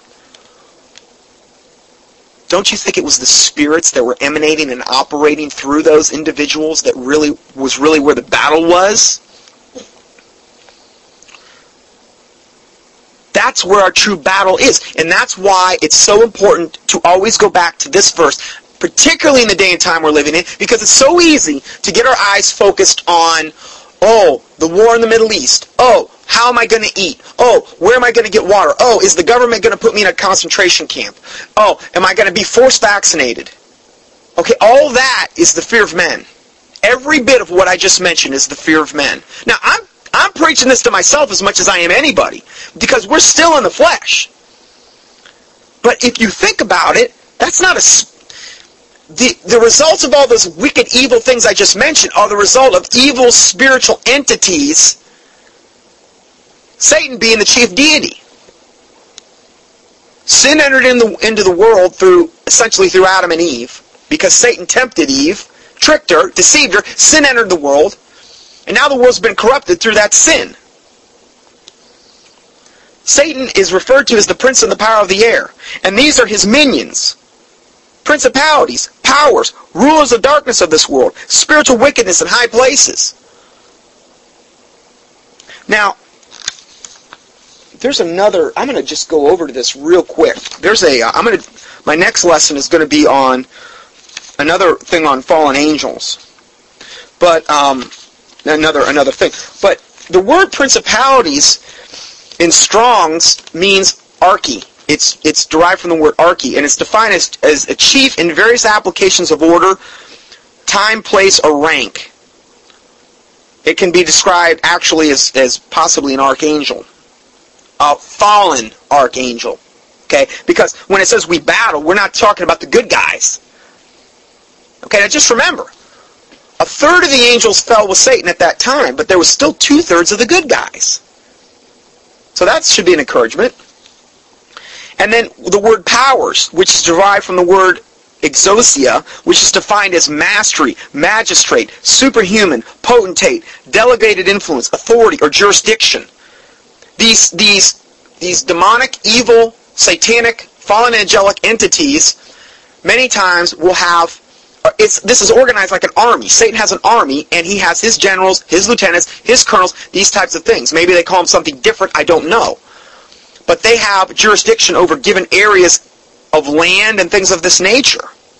This is why sometimes when you go into a given city, it feels so different than the last city you were just in. I know because when I did that 14 city tour in America, it was crazy because I'd be in one city one night and were, the people were totally different than they were in another city. And this is really true. A lot of it has to do with this. And then the, the word rulers, where it talks about here. Um, and this, and now this is derived from this word where rulers was derived from in, in um, Ephesians uh, 6, verse 12. That word is derived from the word kosmokrator, which is defined as an attribute of Satan, a worldly ruler. And then the word high, meaning high places, is defined as above the sky, celestial, heavenly. Okay, so just to give you a little more clarification on that. So it says then, if we go to verse 13, Wherefore take unto you the whole armor of God, that ye may be able to withstand in the day of evil, in the evil day. It, it, it implies there that, that in order for you to stand in the evil day, you're going to have to have the whole armor of God on. It's not, it's not like optional. It's like going into, it's like going into battle naked. Well, I don't like going into battle. Well, sorry. Put on your chin strap, put on the full armor of God, and pray God make you a warrior then. The Bible says that he, he likens us to good soldiers, that we're supposed to be good, obedient soldiers to him. Well, I don't like the thought of war. Well, are you even saved? I mean, this is a spiritual battle that you're called to, whether you like it or not as a Christian. You can't just like opt out. Well, I just kind of like want to opt out of this battle and still be saved. Well, you can't have it both ways. I pray God give you a desire to want to battle. Personally, it's something that fires me up. Oh, because you think you're better. No, it's it's not that. It's just I can't help the way I feel. I want to fight. I want to fight this battle. This is the real battle. No, my little girl just asked me if this means that we should go and basically battle the government and stuff like this. This is a spiritual battle. This is a battle that takes place primarily on your knees. Okay?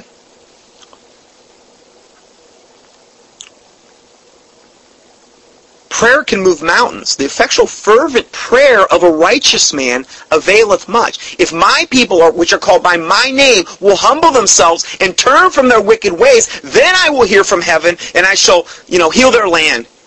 And, and see, that's the deal.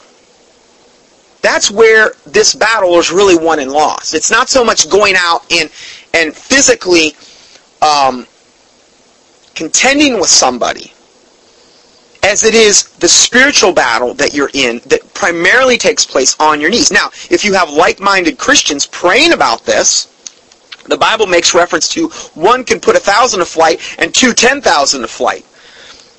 Where two or three are gathered together in my name, there I am in the midst of them. That's what Jesus Christ said. So this is something that I think that we need to get a, a hold of corporately but see, it has to be corporately in the right way. And that's what, and again, this is a long study I'm doing today, and I apologize. But I can't really separate this. In fact, this is all I'm going to get done today, because we've still got a long way to go, because I wanted to do two, uh, two things, but it's not going to happen. But I really got convicted after going to this seminar this week and speaking and being there, I really got convicted this is something that I needed to do a dedicated study to, and this is something the Lord showed me a long time ago, and He actually showed me some more things this week about this subject that I'm going to be getting into that's really neat. Okay, so, now, and again, I hope ultimately what I'm talking to you about today is an encouragement. Because this is our door of hope we're talking about. Because, see, hope is such a... How do you have hope with facing all these things that, I, that we've talked about? Martial law, forced vaccinations, plagues, pestilences, all these things. But doesn't the Bible always, doesn't God always, always, always preserve a remnant? what was that? He said, I preserved 5,000 of them that not, have not bowed the knee to Baal. Doesn't he always, every single time, do that in Scripture? Now that doesn't mean you're going to get a, out of jail, uh, get out of jail free card pass. Maybe, maybe some of us that are listening to this will have to be martyred. I don't know. But you know something? A lot of those same martyrs that got martyred prayed before they got martyred, prayed that God that they wouldn't even feel the pain, that they would actually be able to witness while they were getting brutally tortured or burned at the stake, and they never even felt the pain. Now, is God? Think about this. If you had to be martyred that way, that wouldn't be that bad of a deal. You're basically dying with no pain, and you're witnessing at the same time. You talk about going out in a blaze of glory. Praise the Lord Jesus Christ. What would there be to fear? The only, the only fear that you're going to really be going through is the pain that you're going to have to endure physically. But God can give you the grace to get through that no matter what. Now, I'm talking worst case scenario here. Okay, but hold on. God created the universe. Is he capable of doing something like that? Of course he is. But you have to have the faith to believe that he can do that. Because if you don't have the faith to believe it, it's probably not going to happen. Because without faith, it is impossible to please God. So I'm saying this, I'm trying to say all of this to be an encouragement. So like, let's say you listen to, to 50 of my teachings up there, and let's say, you know, wow, wow, you know, come back to this sermon. Come back to this teaching. Because you may have to do this more than once. Because this is what we have to come back to in the day and time we're going into. And it's not being preached hardly anywhere else. And we've got a long way, we got a lot more to go here. So it says, Wherefore take unto you the whole armor of God, that ye may be able to withstand in the day of evil, and having done all to stand. It's standing in the day of evil. Verse 14, Stand therefore having your loins girt about with truth. Are you living and operating and emanating in, in truth?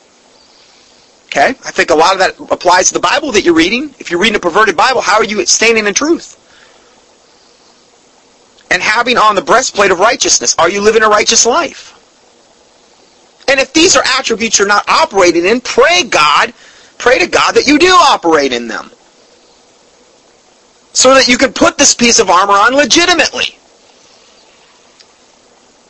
Verse 15. And your feet shod with the preparation of the gospel of peace. Personally, I always have Chick tracts with me. I put them in gas stations. I leave them when I leave tips if we go to a restaurant or something. I try to put them out. I'm trying to put the gospel out. You never know what God can do with one of those tracts. I personally think Chick tracts are the best. They're the most expensive, but I believe they're the best. And you can't really put a price on a soul. And their website is like www.chick.com. They've also got a lot of good resources. Verse 16, above all, taking the shield of faith. It says above all. Above all, taking the shield of faith. That's why faith is so important. And if you don't feel as though you have the faith that I'm talking about here, pray that you have faith. Even, even the Gospels make reference to that. Pray that you have this faith. They even uh, the, they, they talk about this. So Lord, strengthen our faith. Strengthen thou my unbelief. Remember what it talks about that in the Gospels? It's not a sin. But it's something you need to go to God for. See, God's the one that has to supply all this. You can't in and of yourself conjure this up or, or, or, or work yourself up into some lather where, oh, I got faith now. It doesn't work that way. It's just something that God, the Lord Jesus Christ, has to impart to you. And you just pray for it. If you don't feel like you have any of this stuff, pray for it. Pray for the fear of the Lord. Pray for humility. Oh, I've, I've heard preachers say, oh, don't ever pray for humility. God will put you on your maybe that's the exact thing you need to be to be put on your knees, to be humble before the Lord. Are you telling me that's a bad thing? Well, my flesh doesn't like it. Who cares about your flesh?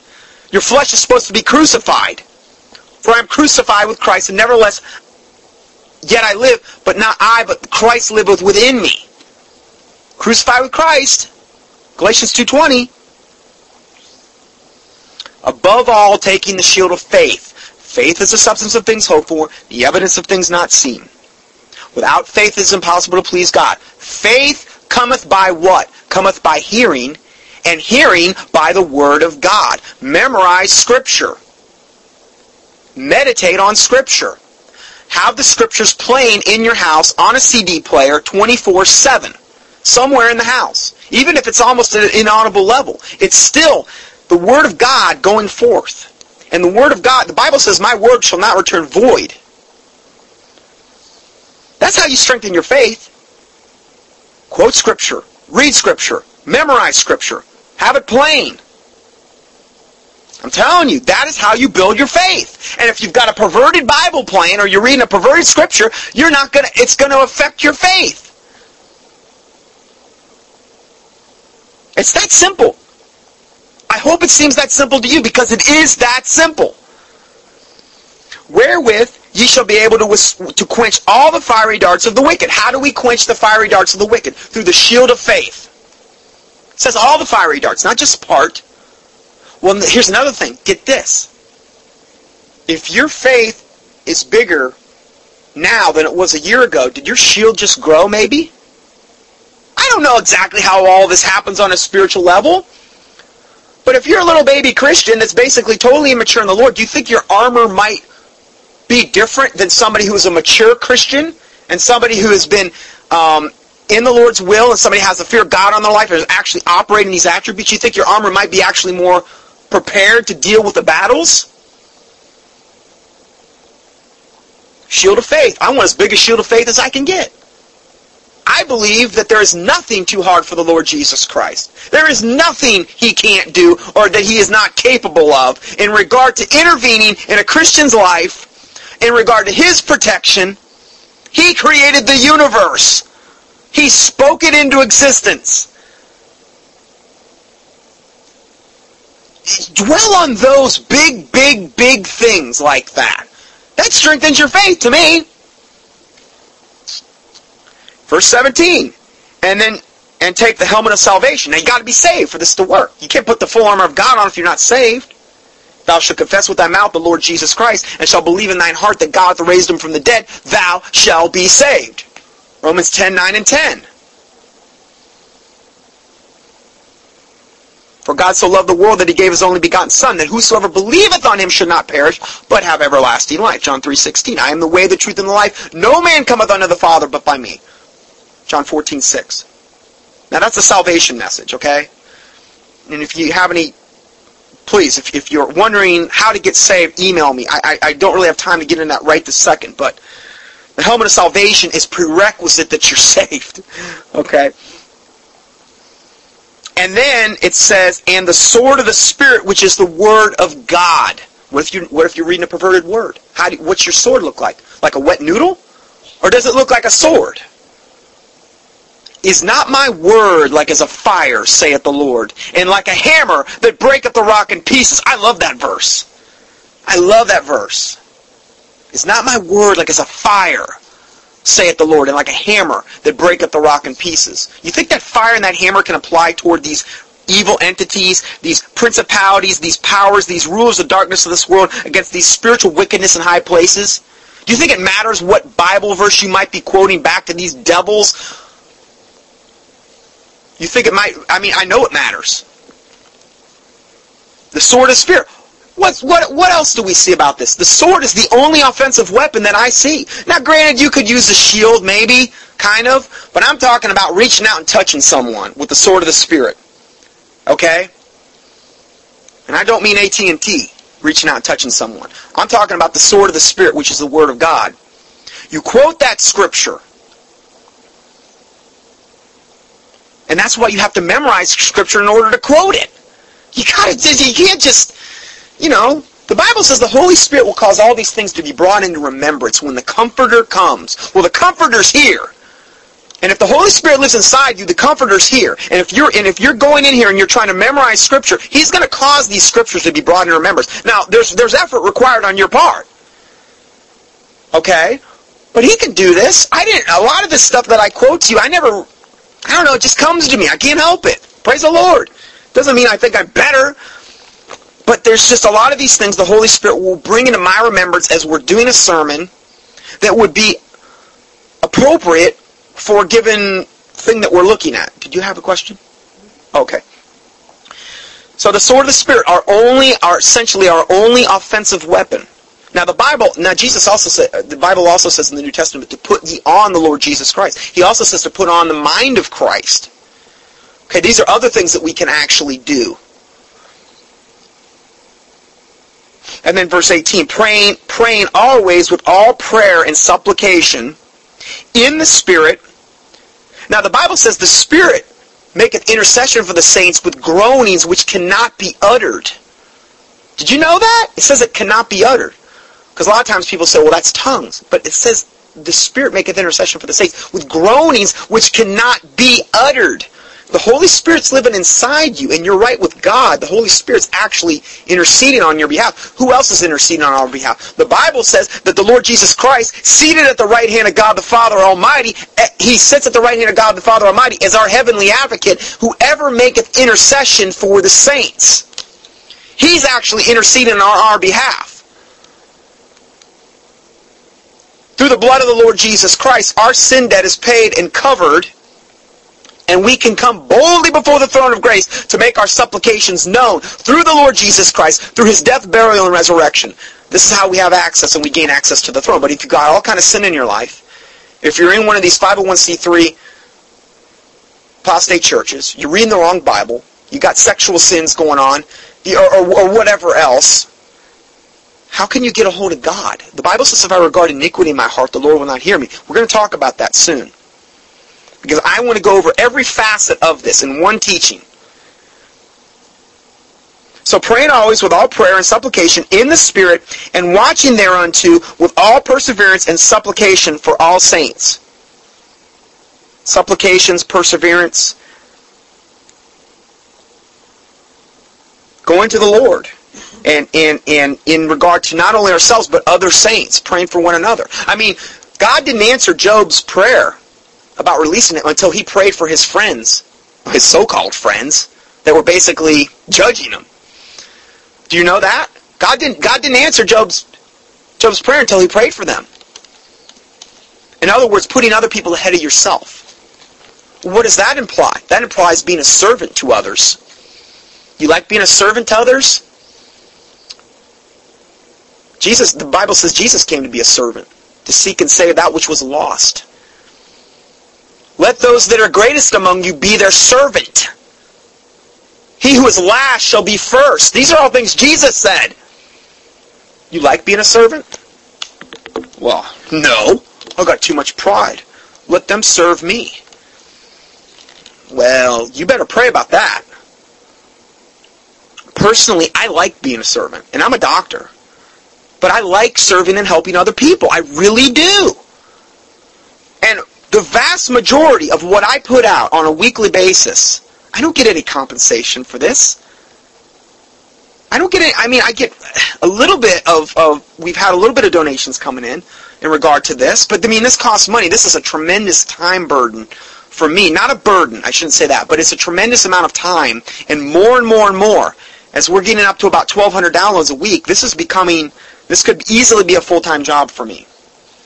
And I've told the people on my email list that I will walk away. If the Lord wants me to walk away from my nutritional, from the chiropractic stuff that I'm doing, I'll do it. No problemo. To be quite honest with you, I feel as this is much more important from but then again a lot of things I'm doing in the nutritional realm are also important too as far as physically. But I'm still not going to equate that with what like what we're talking about today. So if you don't feel as though you have it in you to be a servant, pray that God puts that in you because it is biblical. I mean, Jesus went and he washed the disciples' feet. He humbled himself before the disciples. Here, here it is, the creator of the universe watching, washing the, dir- the dirty disciples' feet that we're all going to just basically betray him. Really save John. You know, that must have been hard for him considering he knows the beginning from the end, knowing he was they were going to. But Jesus was a servant as well. But see, he did that as an example for us. Now, I said all that to say this. Let's go to Psalm 64. Now we're going to talk about imprecatory prayers. Now, I'll give you my a little testimony here about, I don't know how many years ago it was, three plus years ago, when I first got called to do some public speaking. I spoke up at, at Indianapolis at a uh, church conference up there. And I felt as though when that church conference, when I spoke up there, I had something change in my life. And I was, I was seeing a woman at the time that I was under the impression was a godly woman. And turned out she wasn't. And when I got on the other side of that, and when the Lord started opening my eyes to that, I went through the darkest time I had ever known in my life. I mean, it was a spiritual thing, is all I can say, because the amount of agony that I went through was unlike anything I have ever been through in my life. Because, see, sin has a price. Even if you repent of that sin, if you've planted seeds, there's still a price. And to whom the Lord to whom is given much, much is required. And you reap what you sow. And the higher you are as far as a Christian in your walk with the Lord, if you sin, the price is greater than if you're just a little baby Christian that doesn't maybe know better about a certain thing. So the price I had to pay from an agony spiritual standpoint was unlike anything I have ever known. I went from a body weight of about 215 to about 180 in about a two and a half, three month period. I lost about 35 pounds. Um, I couldn't eat, couldn't sleep, was in a job at a group practice that I was practicing in chiropractic, trying to be Mr. Doctor during the day, and between patients was going in between patients and bawling my eyes out. I, I would I would be crying four, five, six, seven times a day. And I didn't even understand what I was really going through. And again, it was more of a spiritual thing. And I had never known anything. I would cry so hard at night that I would start vomiting and I would vomit and get the dry heaves. And I mean, it was to the point where I would start choking and vomit. I mean, it was unbelievable. I cannot tell you. I have never been through anything like this in my life. It was unbelievable. It was the darkest valley I had ever known. And I deserved it. I deserved it. Now granted, I was deceived, true. But I deserved it. I realized that this was, this was, you know, hey, I was um, I was being taken to the woodshed by God. Whom the Lord loveth, he also chasteneth. It was my time to pay the bill. And uh, I went through this time, and um, you know I couldn't eat. I, I just looked terrible, and and I got on the other side of this, and it took months, months and months and months. Got on the other side of this, essentially, I had spent the whole time in the book of Psalms. I had to have the comfort of the Lord during this time. And I would highly encourage anyone that's going through a time like that, get into the book of Psalms and just stay there. I mean, if that's, I mean, if the Lord's leading you someplace else, I mean, obviously, but, so I was in the book of Psalms. And you know, where God seemed to obviously bring me after I'd been in there for months and months and months and months. He brought me to one spot, really two. Psalm 91, but particularly Psalm 64. Psalm 64 was where I believe the Holy Spirit supernaturally brought me. Psalm 64. And that's why we're going to go into this now. Now, after I'd been in Psalm 64, I went to a a, a uh, seminar, um,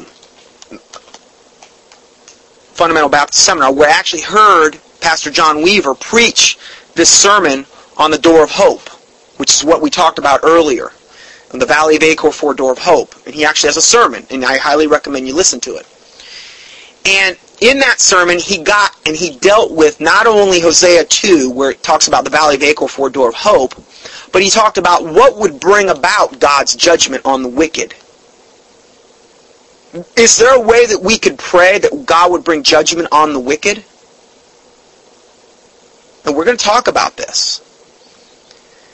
And that was where I got to Psalm 64. Because this is what Psalm 64 is. Okay, let's just read this real quick. Hear my voice, O God, my prayer. Preserve my life from the fear of the enemy. Hide me from the secret counsel of the wicked, from the insurrection of the workers of iniquity. Now, is this something that you would like as a Christian? Going into the times that we're going into, would you like to be hid from the secret counsel of the wicked, from the insurrection of the workers of iniquity?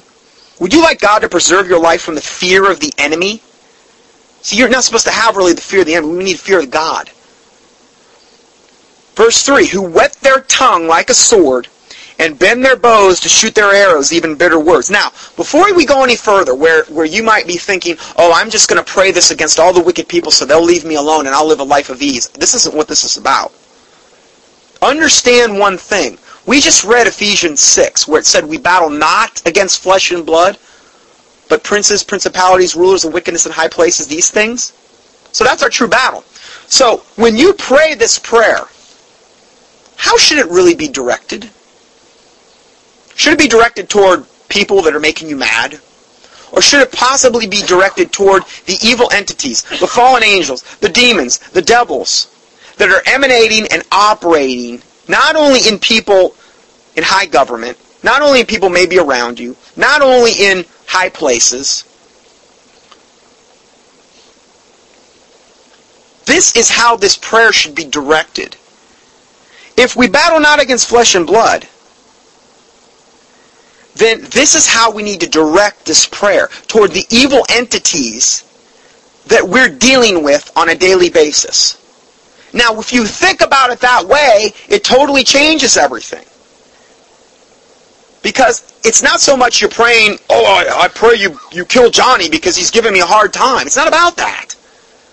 It's about God dealing with the evil entities, these princes, these powers, these rulers of wickedness which is where our true battle really is.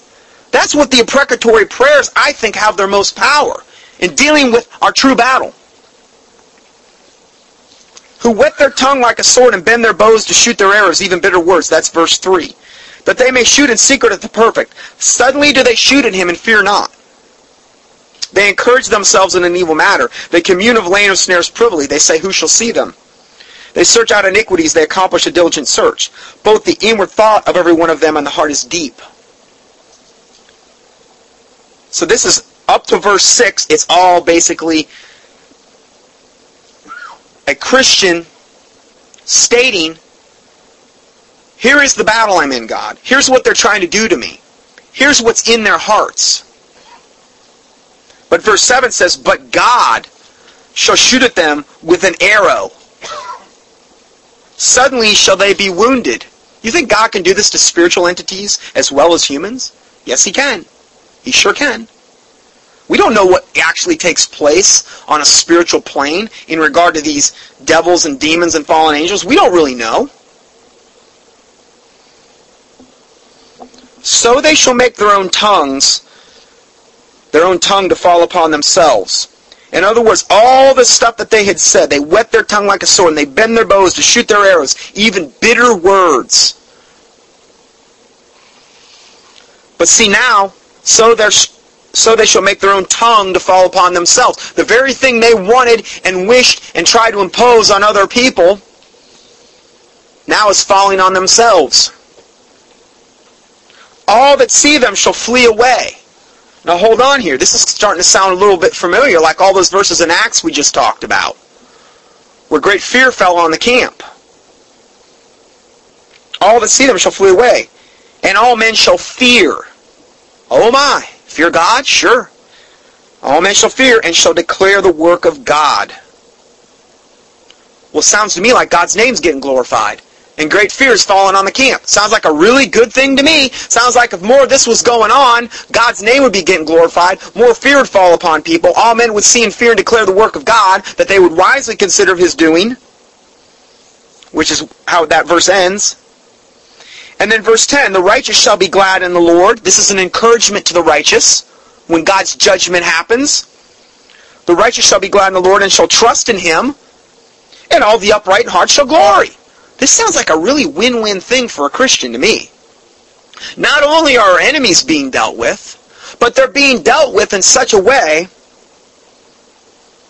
that they're being removed, that their own tongue is falling upon themselves, that all that are seeing this, both saved and unsaved, particularly here, unsaved, will flee away. In other words, they're going to think twice about being a devil.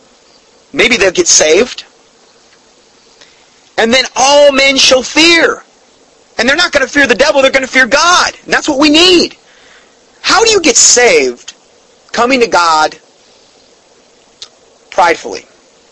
Yeah, I'll come to you, God. I'll get saved on my terms. It doesn't happen that way. You know the best way to get somebody saved is if they have a nice, nice healthy dose of fear God in them, that they realize their status before the Lord, and they come before Him humbly, because fear God humbles you. And when you get humbled, you're in the most likely mindset to get saved. How do you get saved being proud? How, how, how does that happen? I don't know how it happens, but I know humility is a prerequisite for salvation. You have to come before the Lord humbly. The Bible, Jesus said, unless you humble yourself and come before before me as a little child, you'll not see God. You, you're not going to see the kingdom of heaven. The, the ones that are greatest in the kingdom of heaven are those that will humble themselves before as a little child.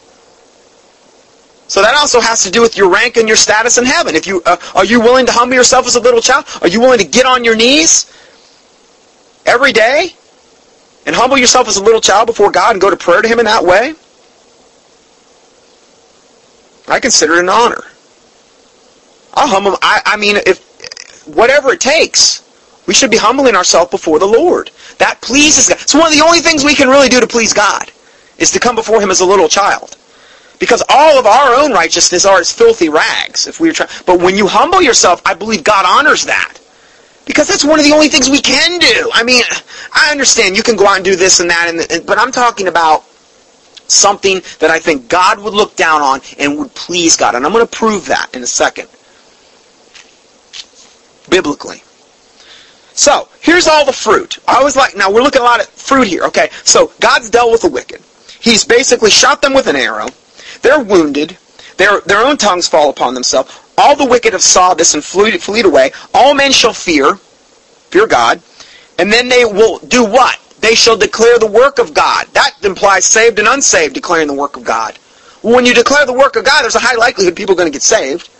God's name is going to be glorified. For they shall wisely consider of his doing. Who's doing? God's doing. They're going to start to think that there's a price and a penalty to this sin. And maybe, you know something? Maybe there is a price. And may, maybe I do need to think about where I'm going to spend eternity. Is anything that we're mentioning here bad? Oh, yes, but they'll go back to the verse, oh, well, Jesus says, bless them that curse you and curse... Okay, I understand that. Jesus said that. But let me ask you a question. Did Jesus say, that we should pray for the wicked that they prosper in their wickedness. Bless them, God, in their wickedness. Just bless them. I don't care how you bless them, God. Just bless them. Bless them in their wickedness. Why? Would Jesus Christ want a wicked person to continue in wickedness? And hopefully, hopefully he'll take a whole bunch of people to hell with him? The Bible says it's his will that not one would perish, but that all would come to repentance. That's contrary to the Word of God. So please, let's have some balance here. What's the ultimate blessing you could pray for somebody? Bless them that curse you and, you know, the, them that despitefully use you. Okay? Jesus said that. I give you that. What's the best thing you could pray for them? That they get saved? How are most people going to get saved, especially in this day and age, where pride abounds? If God humbles them, if they get a healthy dose of fear of God and understand they're lost in their sinful state, that's the only way they're going to get saved is if God judges them in this lifetime. Isn't wasn't that the fruit all in Acts that we just talked about? When great fear fell on the camp, when God destroyed Ananias and Sapphira, many got saved, many got converted. There were many miracles, all were within one accord. They got rid of their curious arts. All these good things happened as a result of God's judgment. Psalm 64 is asking for God to judge and overthrow the wicked. And how I pray this, the mindset I pray this is, Lord, if it be possible, I pray their souls be saved, the wicked. But again, this prayer, I believe, is more primarily directed toward the evil, wicked, spiritual entities that are where our battle really exists.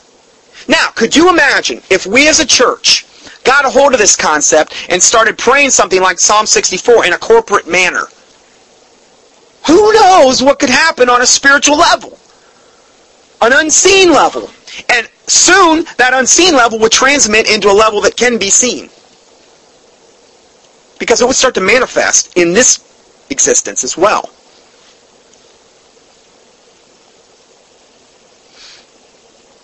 Verse 10 The righteous shall be glad in the Lord and shall trust in him.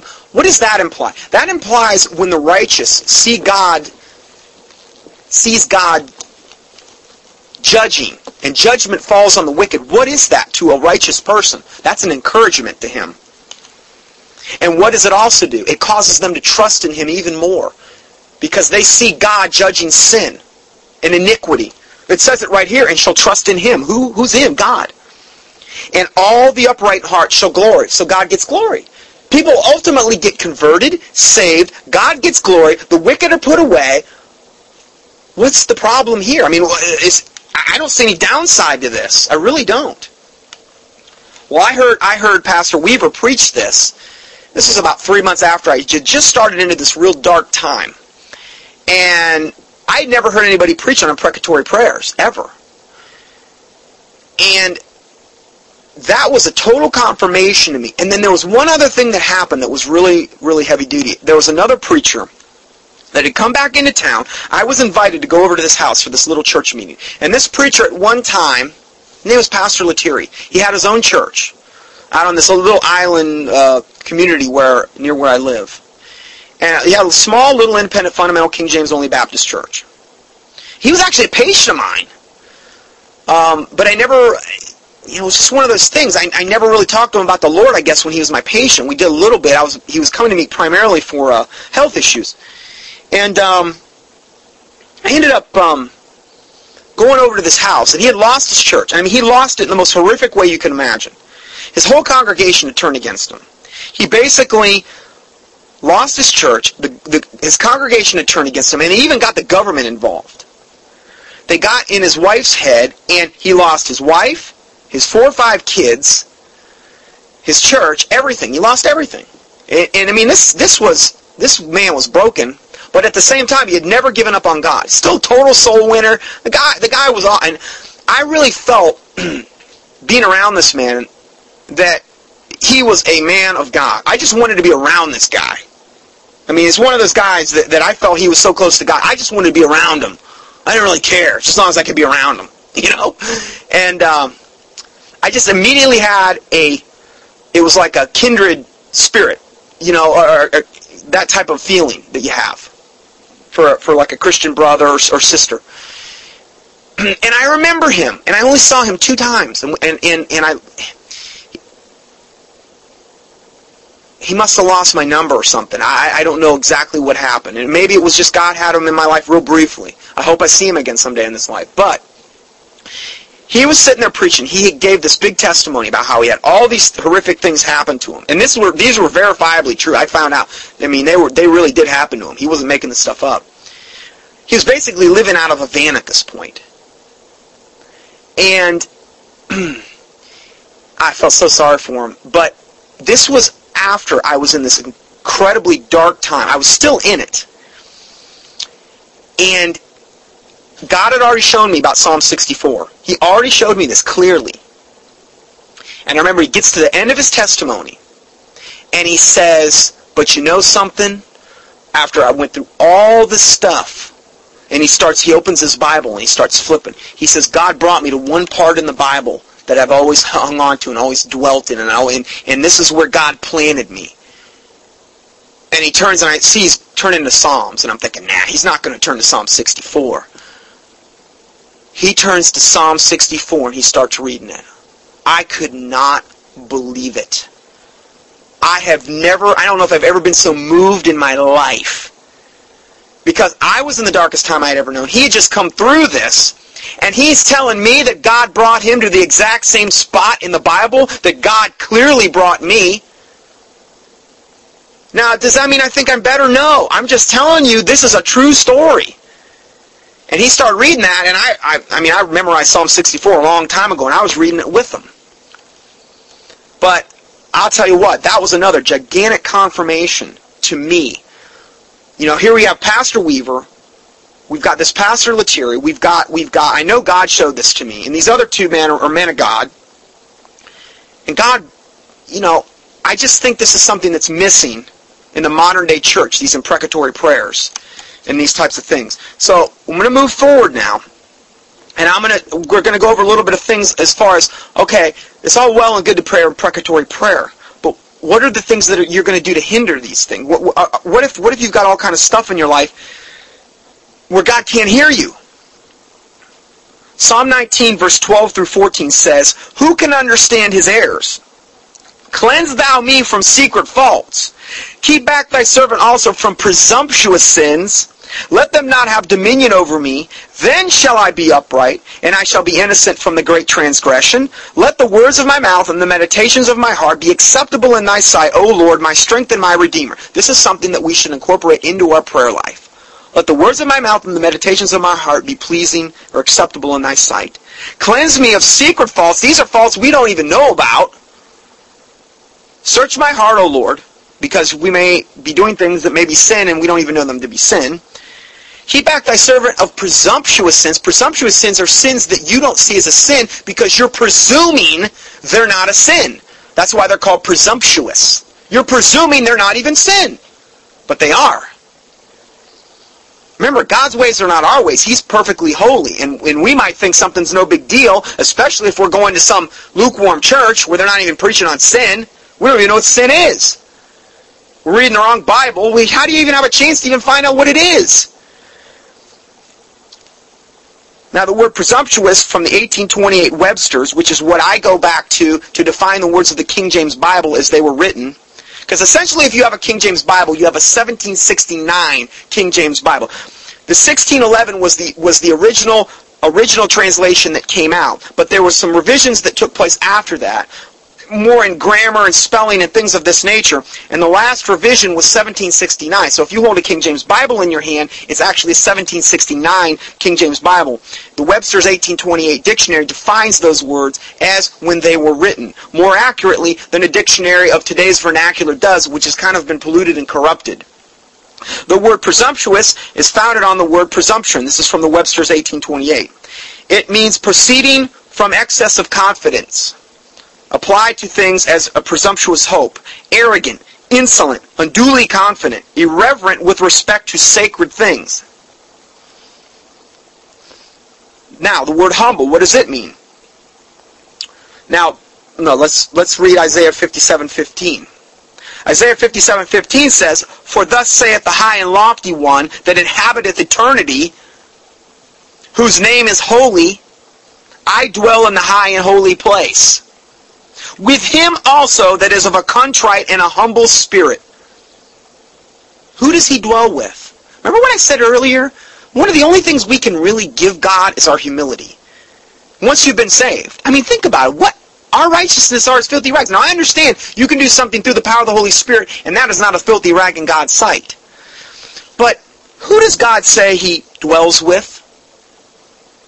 With him that is also of a contrite and a humble spirit when I, you know, when I was going through that really dark time, the only way I could get to sleep was that I would picture myself on the side, not even in the front of the throne of the Lord Jesus Christ. I pictured him on his throne, and I would, and I would just be there in like a fetal position on the side of the throne, just, just wanting to be near him. And I would, and I would picture me wrapping my arm around his, around his ankle. It was the only way I could go to sleep. I was that broken where that was the only thing that, that I could derive comfort in. Now, that's not a bad thing. That's a good thing. But literally, that's how I got to sleep every night.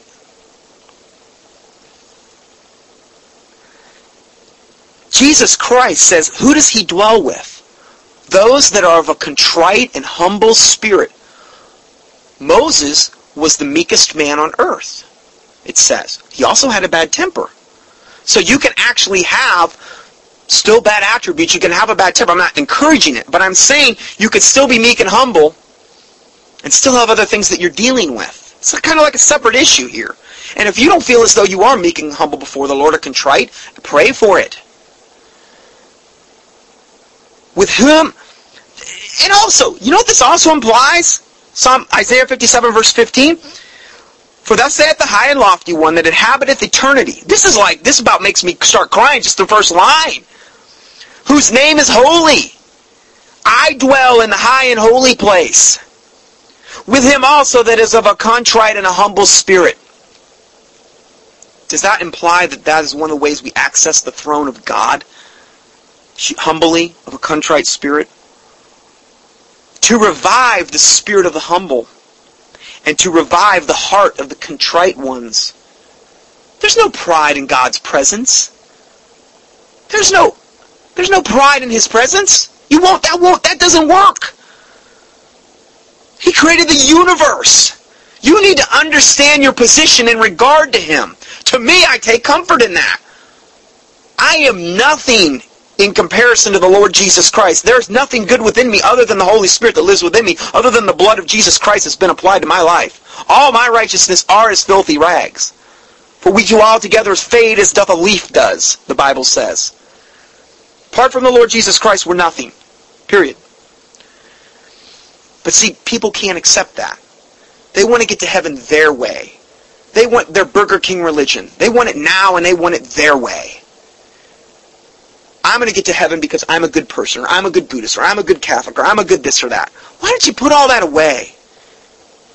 It's a free gift. You either freely receive or you freely reject, according to Ephesians 2, 8, and 9. Why do you want it the hard way? And then to burn in hell for eternity. Why do you want it that way? To me, this is much more comforting. This is, this is the way. Now, granted, it's the narrow way, and few there be that find it. But it's the better way. Just humble yourself. Pray for it. What does the word humble mean? According to the Webster's 1828, it means lowly.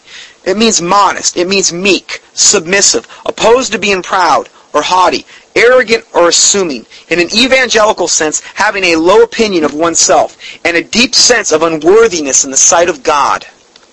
That's what the Webster's 1828 says. I guarantee you, your, your dictionary at home doesn't say that, probably.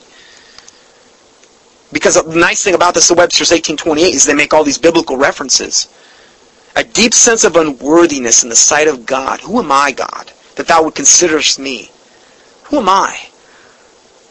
You think, start thinking about the universe and all that He did for you, and, and how all the planets are arranged, and, and, and, and the opportunities He's given you, and the very fact that, that if you're listening to this message or if you're saved, that great, incredible honor, I mean, that should humble you.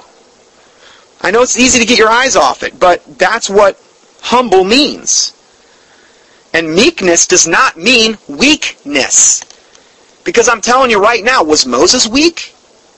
No. He had a backbone like a redwood. You're humble and you're meek before the Lord. And yes, you esteem others higher than yourself. And yes, you are a servant to others. And if you don't feel you want to be that way, pray God makes you that way. Because He's the only one that can do it. He's the only one that can do it. You can't, you can't muster this up. Pray God, pray God gives you it. What does contrite mean? Contrite. Literally, worn or bruised. Hence, brokenhearted for sin. Deeply affected with grief and sorrow for having offended God.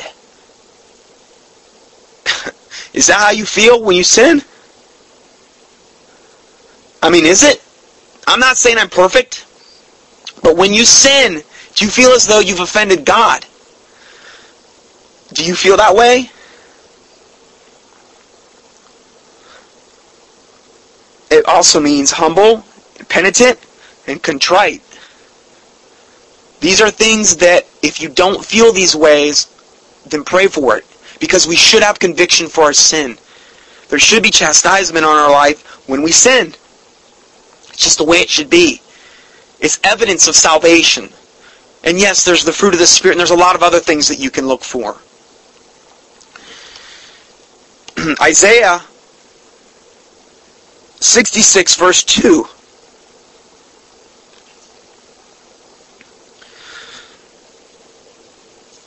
sorry, um, I get really emotional about this particular subject because it's very near and dear to me.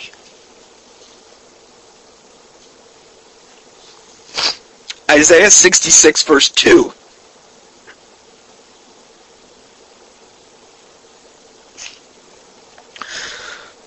for all those things hath mine hand made.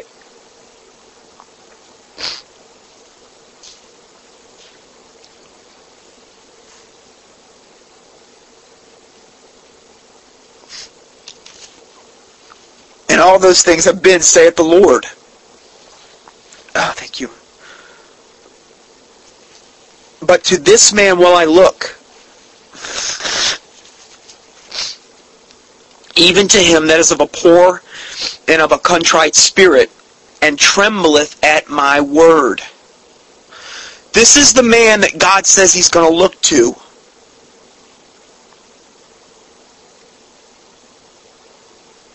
Poor and a contrite spirit. When you see that word poor, it doesn't mean that you're poor in money.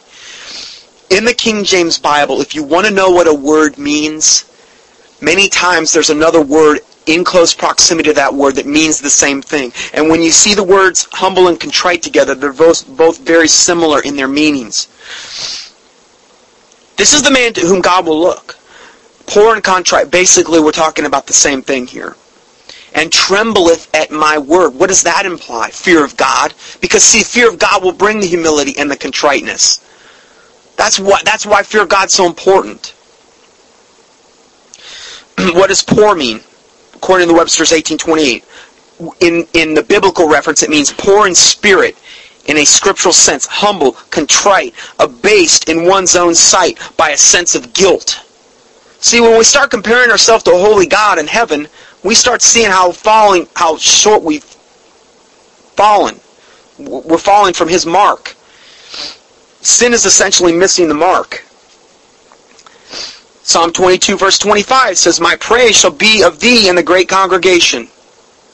I will pay my vows before them that fear him. That's the kind of congregation you want to be in.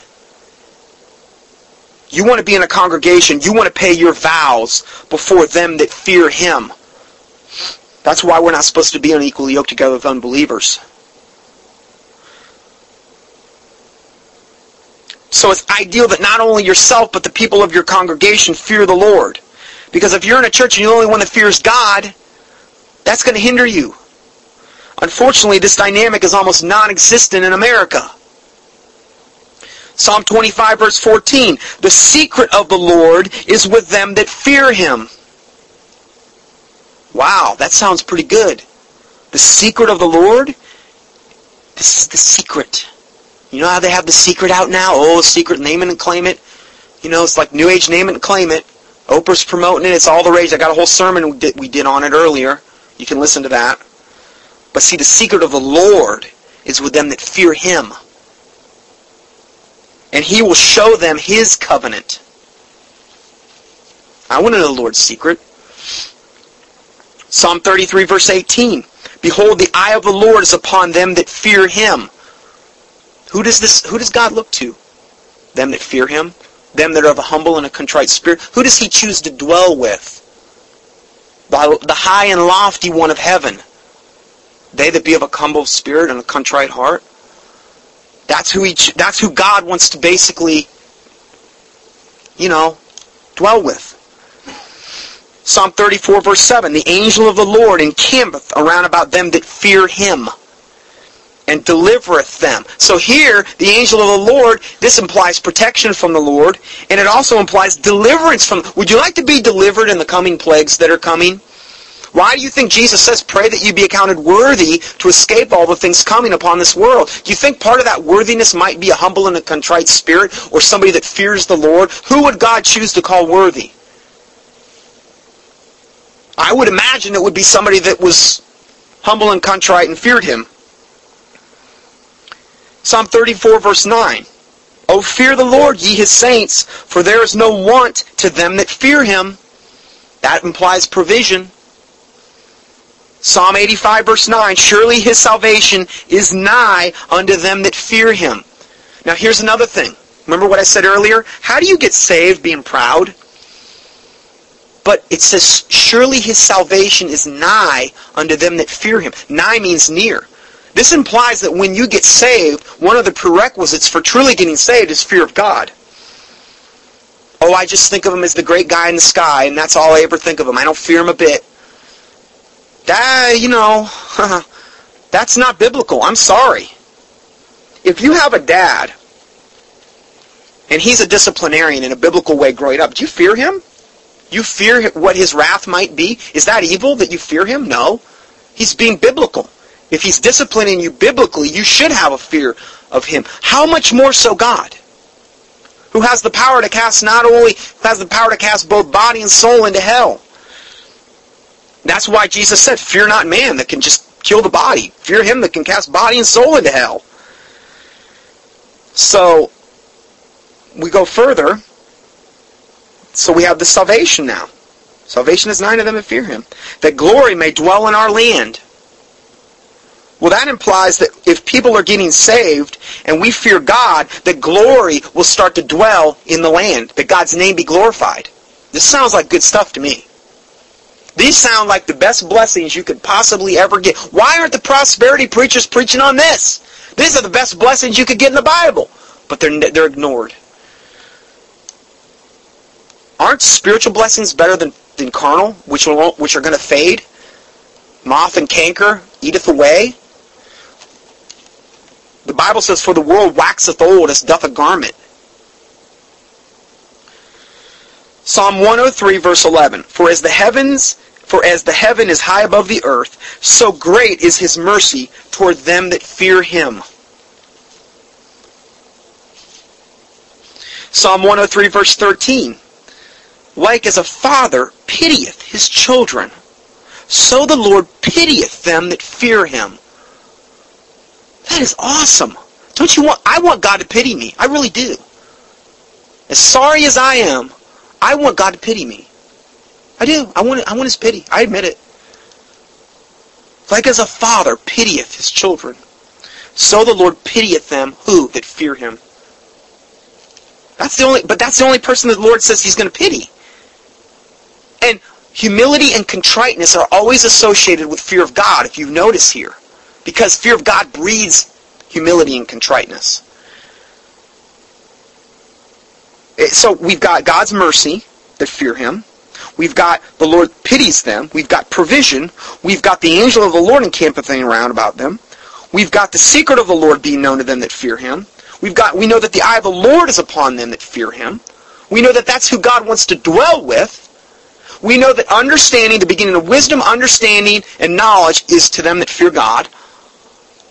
This is like the most awesome thing I have ever... Isn't this like the best? I don't know of any other thing in the Bible where there's more blessings connected with other than the fear of the Lord. And fear of the Lord breeds humility and contriteness. Typically. Psalm 103 verse 17, But the mercy of the Lord is from everlasting to everlasting upon who? Upon them that fear him. Mercy. You want God's mercy? You want God's mercy in the times that we're going into? Pray for the fear of the Lord on your life and his righteousness unto his children's children. What, what does that imply? That implies he's going to take care of your family too. This all sounds real good to me. I don't know about you, but this sounds real good to me. I mean, these are so many of the things we're concerned about, isn't it? We want to get our eyes on all these things that I mentioned earlier, all these things that are coming down the road, but hold on, this takes care of all that. I think this is something we want to get a hold of now prior to it getting really bad. Now, if you're listening to this in China, and I know I've got a lot of people downloading from China, it's already gotten bad for you. And I praise God for you listening to this. But it's already gotten bad for you. And I'm sure you've went through things that I've never even went through. And I pray God bless you and I pray to God He take care of you. And I pray to God that if you haven't got a hold of this teaching, you get a hold of it tonight. Because I think the Lord can deliver you out of that situation that you're in. And I'm not saying that's going to happen because it might not even happen for me. We might have to go through the most whatever, but His grace is still sufficient. No matter what, no matter what happens. The Lord Jesus Christ's grace is still sufficient no matter what happens to any of us. We've all got a different path that we're appointed to go down. God knows the beginning from the end, and He knows how to do to help us along the way. Psalm 115 verse no Psalm 111 verse 5 says, "He hath given meat unto them that fear him." What does that provide? Food. He hath given meat unto who? Unto him that fear him. Did you ever know about all these verses? He will be ever mindful of his covenant. With who? Them that fear him. You want God to remember you in the, in the coming times? There's some there's some prerequisites, I believe, for this. Now, one of the things that we can also do is just, I mean, just looking at the Ten Commandments, a good template for sin. Okay? Now, I know that we're not under the law, but is there anything, you know, does that mean we, we should sin that grace may abound? No, Bible says God forbid. So I'm just going to go over the Ten Commandments real quick, because these are things that would also hinder our prayers, because the Bible says if I regard iniquity in my heart, the Lord will not hear me. So if we got all kind of sin in our life, how is God going to hear us? The first commandment, I am the Lord the God which brought thee out of the land of Egypt. Thou shalt have no other gods before me. First commandment, thou shalt not make of make unto thee any graven image. Well, there's the, the Catholics are really off base on this. Thou shalt not take the name of the Lord thy God in vain. Okay? Remember the Sabbath day to keep it holy.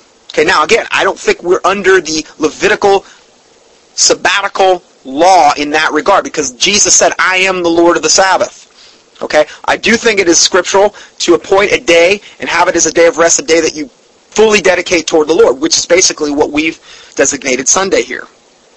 Okay? But I don't think if you go out and pick up a stick on the Sabbath, you're going to be struck down either. Okay, so let's have some balance here with that too. And I have a whole study we've done on that, but I haven't just put it online yet. All right, I really need to do it in an audio version.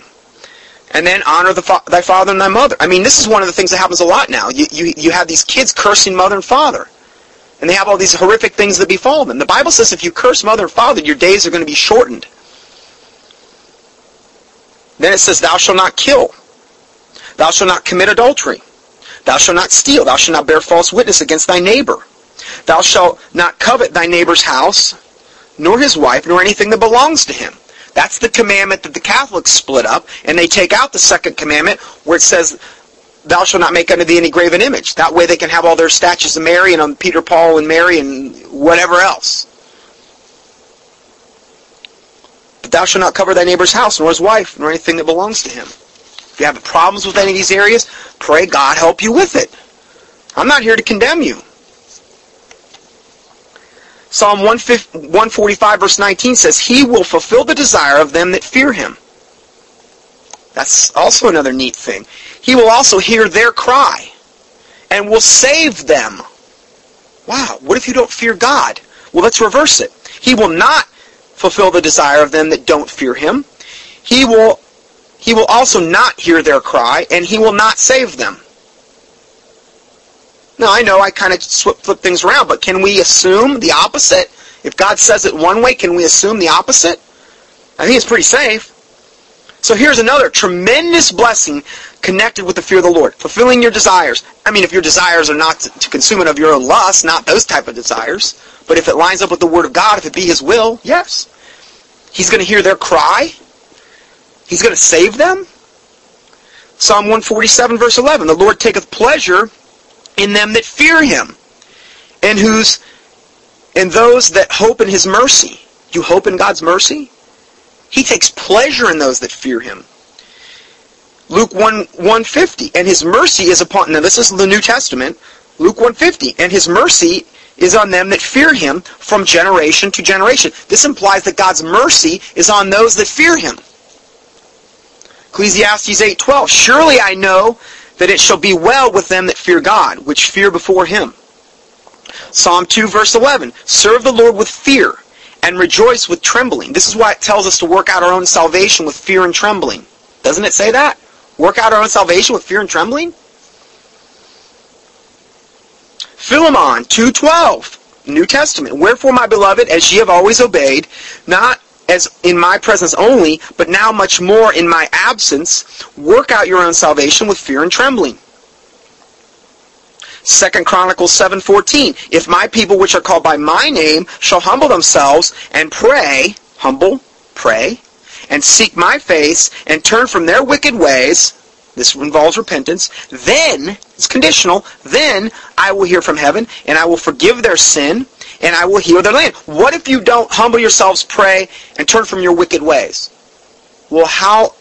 It doesn't sound like God will then forgive your sin. Well, I'm saved. He forgives it no matter what. Oh, if you don't repent of it, He doesn't forgive it? And if the Holy Spirit lives inside you, why aren't you getting conviction to repent? You should be. He lives inside you.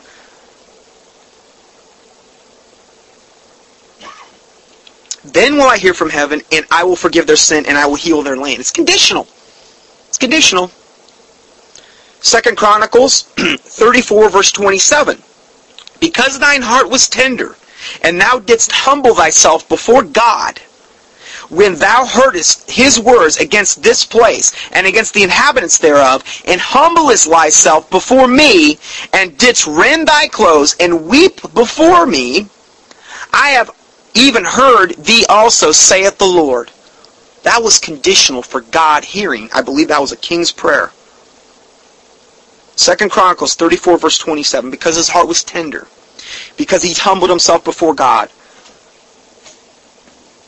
and humblest himself before God, and this person rent his, he tore his clothes, and he wept before me. And a lot of times you'll see them, them weeping in sackcloth and ashes. I actually did that during that dark time. I actually went and got a whole bunch of ashes, and basically put myself in like, was that, I think I was in like a I think I got some burlap or something. I, I mean, I wanted to get, I wanted to get as biblical as I could possibly get. I put myself in my bathtub and threw ashes all over myself. I was trying to humble myself before God the most strongest way. And you, oh, now that he's really went off the deep end now. Well, you know what? It's biblical. I mean, if you really want to get a hold of God and you go through the kind of agony that I went through, that agony will get your attention. It will really, really get your attention. And you'll start seeking out things to please God that you never thought you'd ever do. Because your main priority becomes, what do I have to do to get a hold of God? What do I have to do to have the Lord move on my behalf? Because trust me, pain and agony are tremendous motivator. That's why God sends judgment into our lives, so we will get right. It's not because he's just up there laughing at us, thinking, oh, ha, ha, well, I'm, I'm having fun torturing him. There's a purpose in it. There's always a purpose. And if we go further, where was we at here? And so he so this man rent his clothes, he wept before God, and he did all these things, and it pleased God. Psalm 9 verse 12, He forgetteth not the cry of the humble. Have you ever cried to the Lord in prayer? Bawled your eyes out? He says He forgetteth not the cry of the humble. Psalm 10 verse 17, Thou, Lord, Thou hast heard the desire of the humble. Thou wilt prepare their heart. Thou wilt cause thine ear to hear.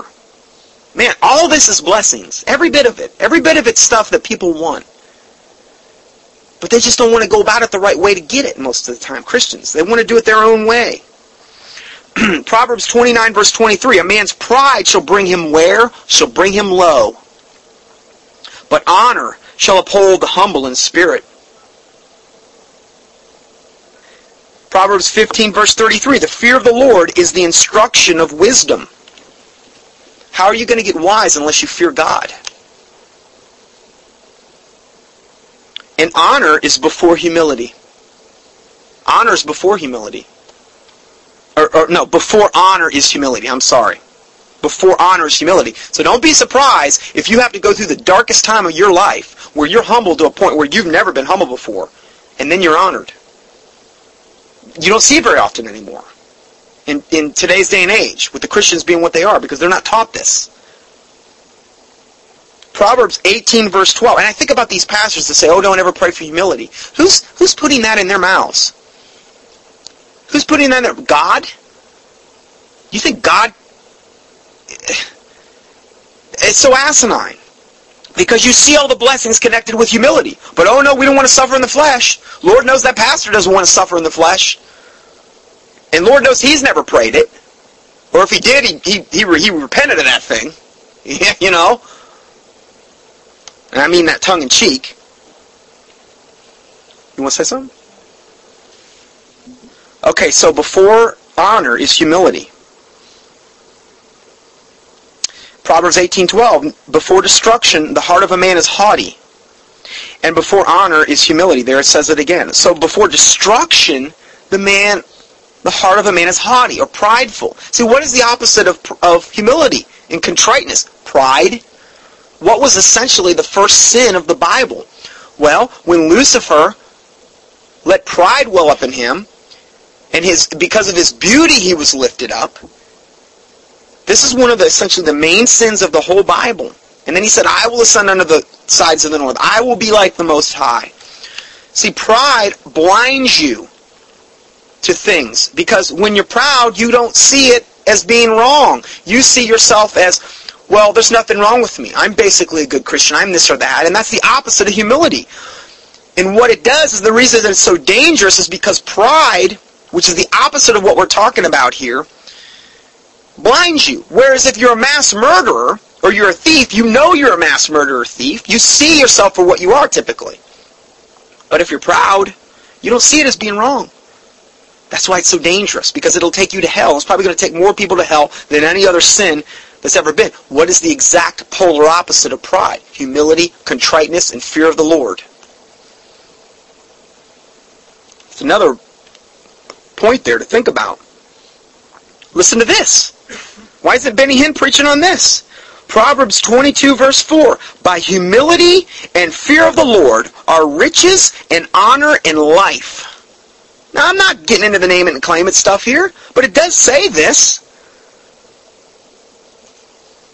How many people are rich, but they're rich because essentially they're serving the devil? But it says, by humility and fear of the Lord are riches and honor and life. See, somebody who's truly humble and somebody who's truly meek and somebody who truly fears God, God can actually give them riches. Job was, was meek and humble, and God gave, he was like, what, the richest man in the world, I think, at the time? You know, at one time, Solomon was too. We're going to talk about that in a second. In fact, we're going to talk about that now. How, so how did, how did Solomon get his prayers answered? Let's read it. 1 Kings 3, 5 through 12. And in Gibeon the Lord appeared to Solomon in a dream by night, and God said, Ask what, what shall I give thee? So God gives him basically like a blank check. Ask what I shall give thee. And Solomon said, Thou hast showed unto thy servant David, my father, great mercy, according as he has walked before thee in truth, and in righteousness, and in uprightness of heart with thee. And thou hast kept for him this great kindness, that thou hast given him a son to sit on the throne as of this day.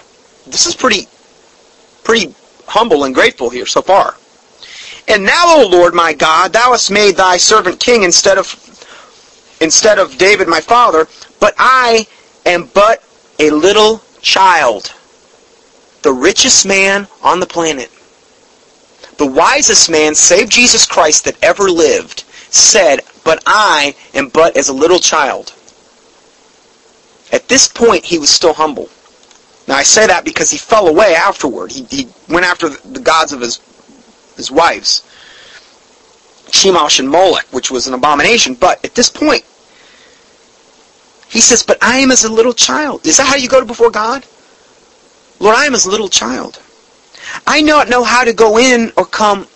I know, I know not how to go out or come in. I'm as a little child. That's what we are before God, if we really think about it.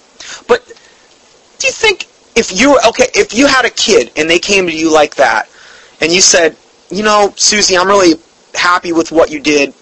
What do you want Daddy to do for you? And that that, that little child came to you and said, you know, you've shown me all this kindness and all these things, but Daddy, I'm as I am as a little child. I don't know how to go in or come. Do you think that would please you? How would that make you feel? How much more so God? That's why I, I said you earlier, one of the only things we can give God, and I'm, this, this is a separate issue almost even from salvation, because uh, salvation, we do that through the Lord Jesus Christ. I'm talking about something that we can actually give the Lord. And I you do this through Jesus, no, no doubt. Jesus gives you the ability to be humble and contrite and fear the Lord.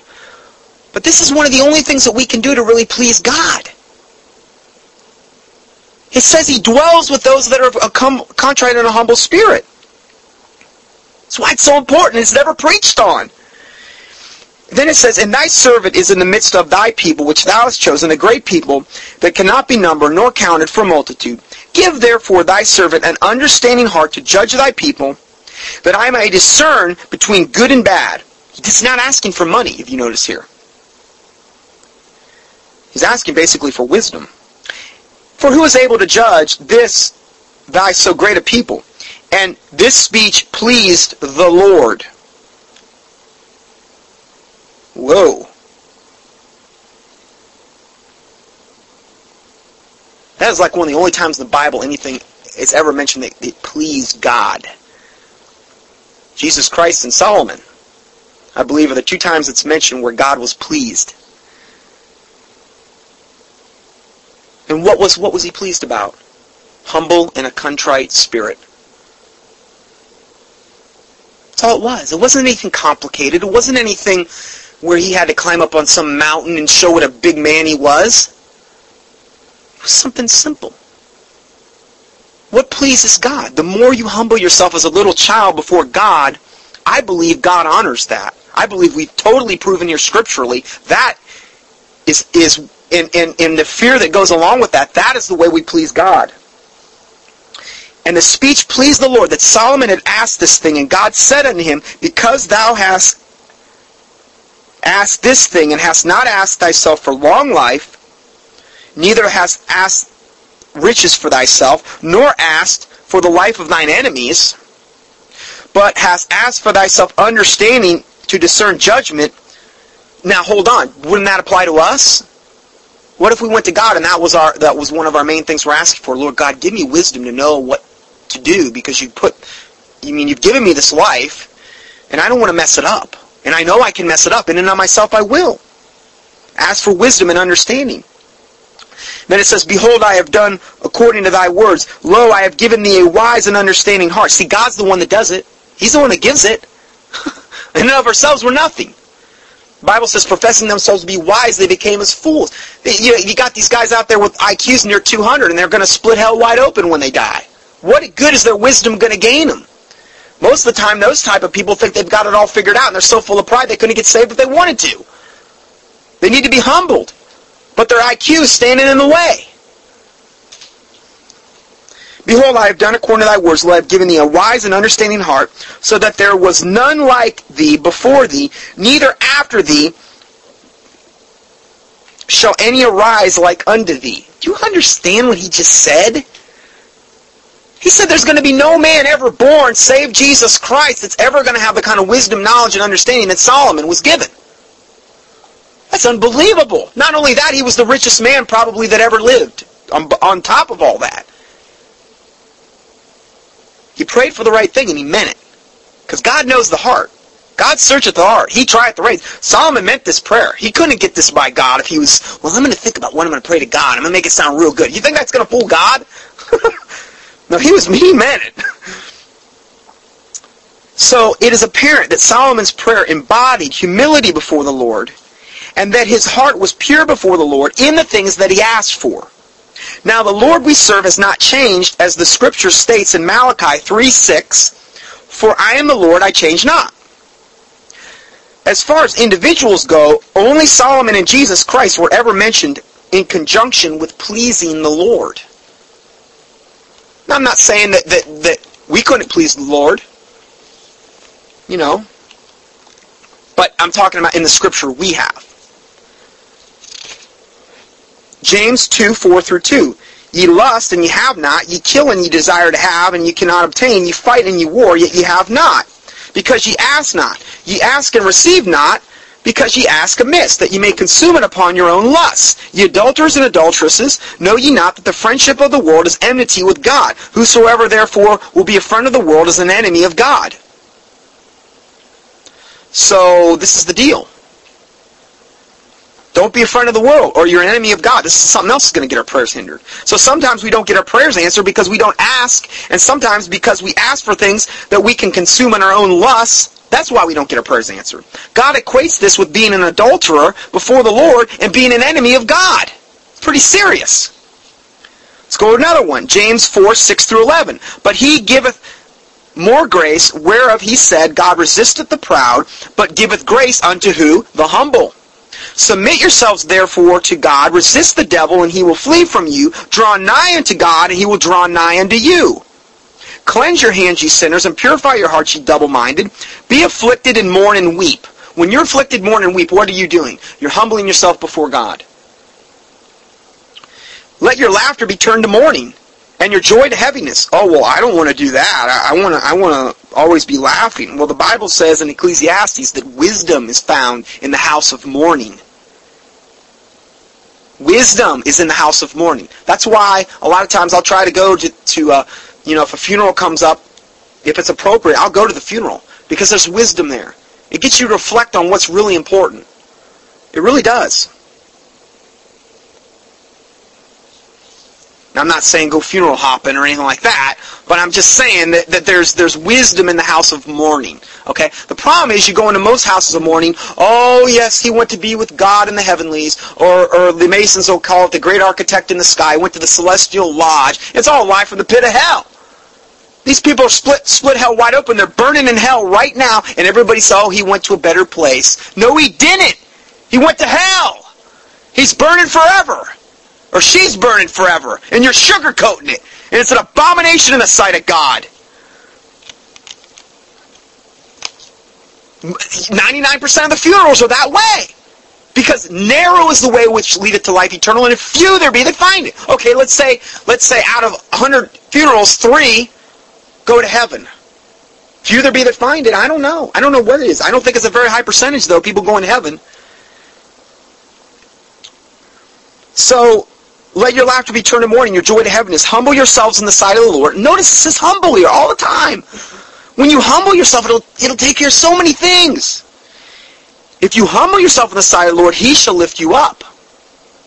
Speak not evil one of another, brethren. Now, there's a big difference between evil and truth because some people will say, when I put out things on Benny Hinn and these, oh, you're speaking evil of him. You shouldn't do that. You're judging. Well, hold on. There's a big difference between evil and truth. The Bible says, mark them which cause division and offenses. Reprove the unfruitful works of darkness. We're supposed to do this. There's a big difference between evil and truth. Didn't Jesus Christ call the Pharisees and Sadducees vipers and serpents? Oh, that's evil. Well, tell that to Jesus Christ. Big difference between evil and truth. That's why we have to have balance. Psalm 15, verse 1 through 5. Who shall abide in thy tabernacle? Who shall dwell in thy holy hill? He that walketh uprightly and worketh righteousness and speaketh the truth in his heart. Okay, so who's going to abide in God's tabernacle and dwell in his holy hill?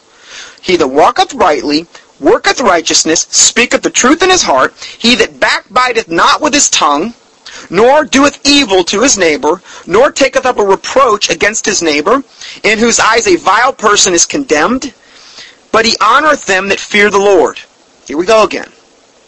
He that sweareth to his own hurt and changeth not, in other words, doing what you say you're going to do, which I find very, very uncommon, whether it be Christian or, or not Christian, and most Christian, people don't have integrity. They have no integrity. So many people, whether they call themselves Christians or not, oh, I'm going to do this. Oh, yeah, yeah, I'll do that. It never happens. I don't understand that. You're going to be held accountable for these things. If you say you're going to do something, do it. Or if you can't do it, at least get back to the person and tell them why.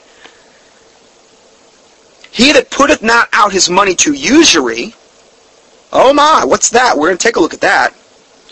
This is, now hold on, who is this? Who shall abide in God's tabernacle and dwell in his holy hill? He that putteth not out his money to usury? Nor taketh reward against the innocent? He that doeth these things shall never be moved. It's going to be like a rock. Well, so now why not pray that God does these things in your life? What's usury?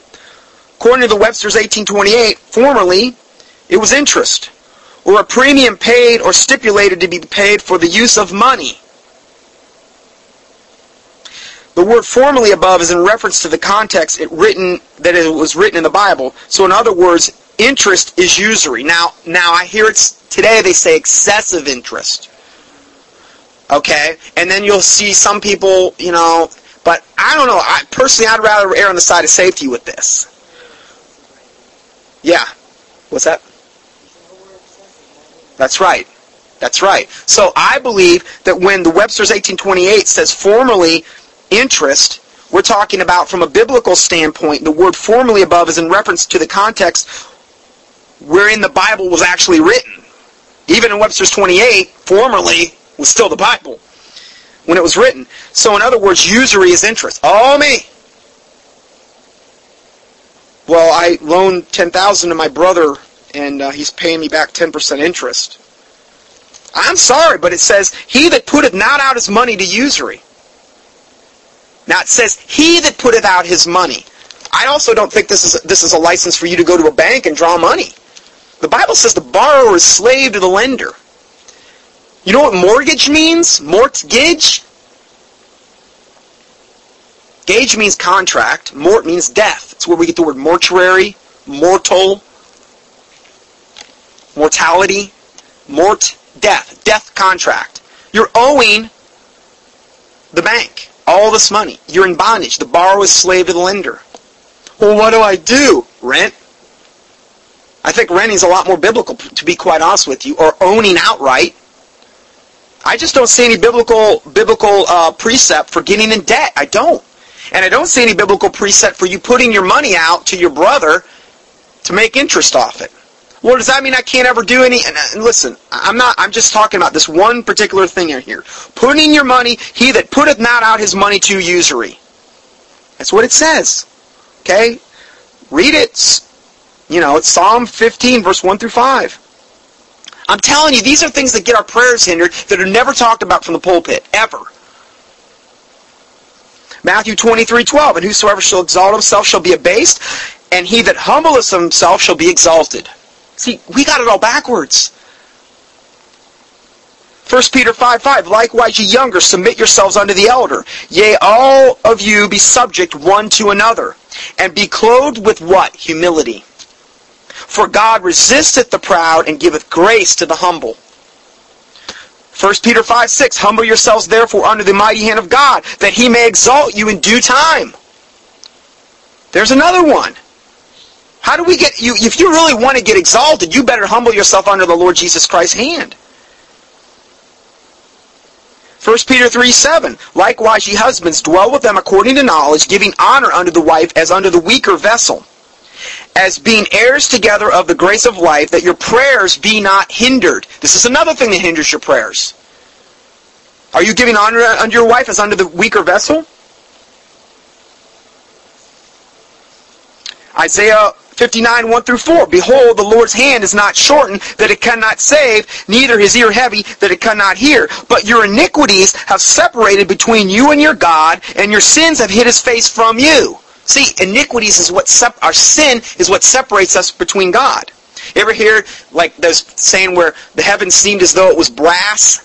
Meaning your, your, your, your prayers are going up to this brass ceiling and just bouncing off? Well, that's what can happen when you have iniquity in your heart. Because then these sins hide God's face from you. That he will not hear. For your hands are defiled with blood, and your fingers with iniquity. Your lips have spoken lies, your tongue have muttered perverseness. None calleth for justice, nor pleadeth for truth. This is the church. They don't call for justice or plead for truth. They trust in vanity and speak lies. They conceive mischief and bring forth iniquity. It's modern day church.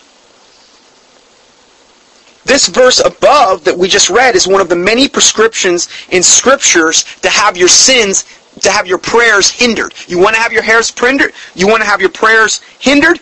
Do what Isaiah 59, 1 through 4 does.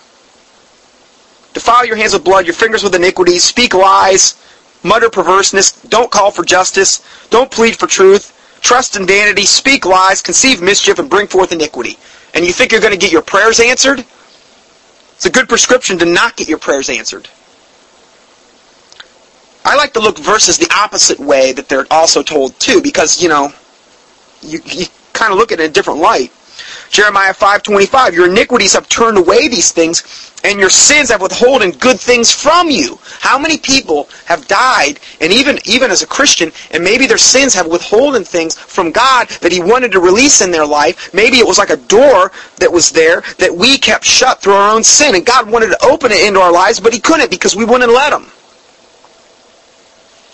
Jesus said, I stand at the door and knock. If any man will come, you know, I will come and sup with him. Now that's more in reference to salvation. But there's there's a spiritual precedent for doors that God can open in your lives You know, open the doors no man can shut, shut the doors no man can open. It's one of the prayers I pray for, for the Lord in my life, in my family's life. And I mean good doors, you know. So, iniquity means injustice, unrighteousness, a sin or a crime, wickedness, an act of injustice, original one of holiness or depravity. That's from Webster's 1828. Psalm 66 verse 18 through 20 says, If I regard iniquity in my heart, the Lord will not hear me. But verily God hath heard me, he hath attended to the voice of my prayer. Blessed be God, which hath not turned away my prayer, nor his mercy from me. Praise the Lord. So if iniquity dwells in our lives, which is the case for the vast majority of professing Christians, God will not hear our prayers. Job 13:23 How many are mine iniquities and sins? Make me know my transgression and my sin. How many of you praying that way? Are we praying to know our iniquities and sins so that we can confess them? Now Job was the most upright and righteous man on earth at the time when he uttered the verse this verse that I just read. So if if this prayer would apply to Job, surely it would be more aptly even apply to us. Think about it. Job said it.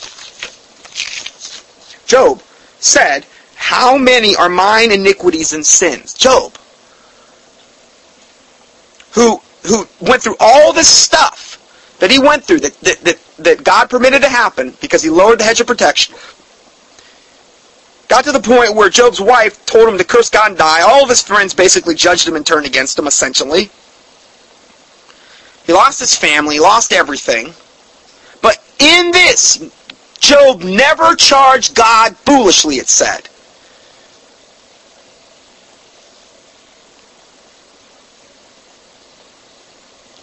Freely hath the Lord given, freely hath he taken. Let me just read that verse real quick. I love that verse in the Bible in regard to Job.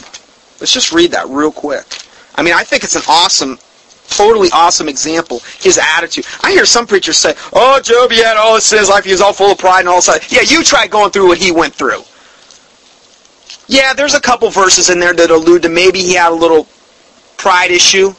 You know something? This was the most righteous guy in the world. Who am I going to compare myself to him? Look, listen to what he said after he's after he had started going through all this stuff. And then Job arose, rent his mantle, shaved his head, and fell down upon the ground and worshipped. After he had all this horrific stuff happen, his family's gone, he's he's losing everything. What was his response? To turn on God? No. No. What was his response? Ran his mantle, shaved his head, fell down upon the ground, and worshipped. Verse 21, it said, Naked came out of I from my mother's womb, and naked shall I return thither. The Lord gave, and the Lord hath taken away. Blessed be the name of the Lord. In all this, Job sinned not, nor charged God foolishly. And then he says in verse 10 in the next one, when his wife said, Then, then said his wife unto him, Dost thou still retain thine integrity? Curse God and die. Can you believe this? Curse God and die? I don't think so. I mean, a, a, situation like this is going to do one of two things. It's, it's going to cause you to curse God and you're going to die probably, or you're going to draw close to God. And that's why God will send adversity many times, because you will draw closer to Him than you've ever drawn in your life. But he, being Job, said unto her, Thou speakest as, as one of a foolish woman speaketh. What? Shall we receive good at the hand of God, and shall not receive evil? In all this, did not Job sin with his lips? I can't say that.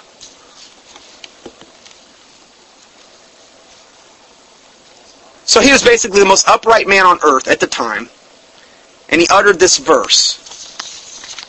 How many are mine iniquities and sins? Make me to know my transgression and my sin.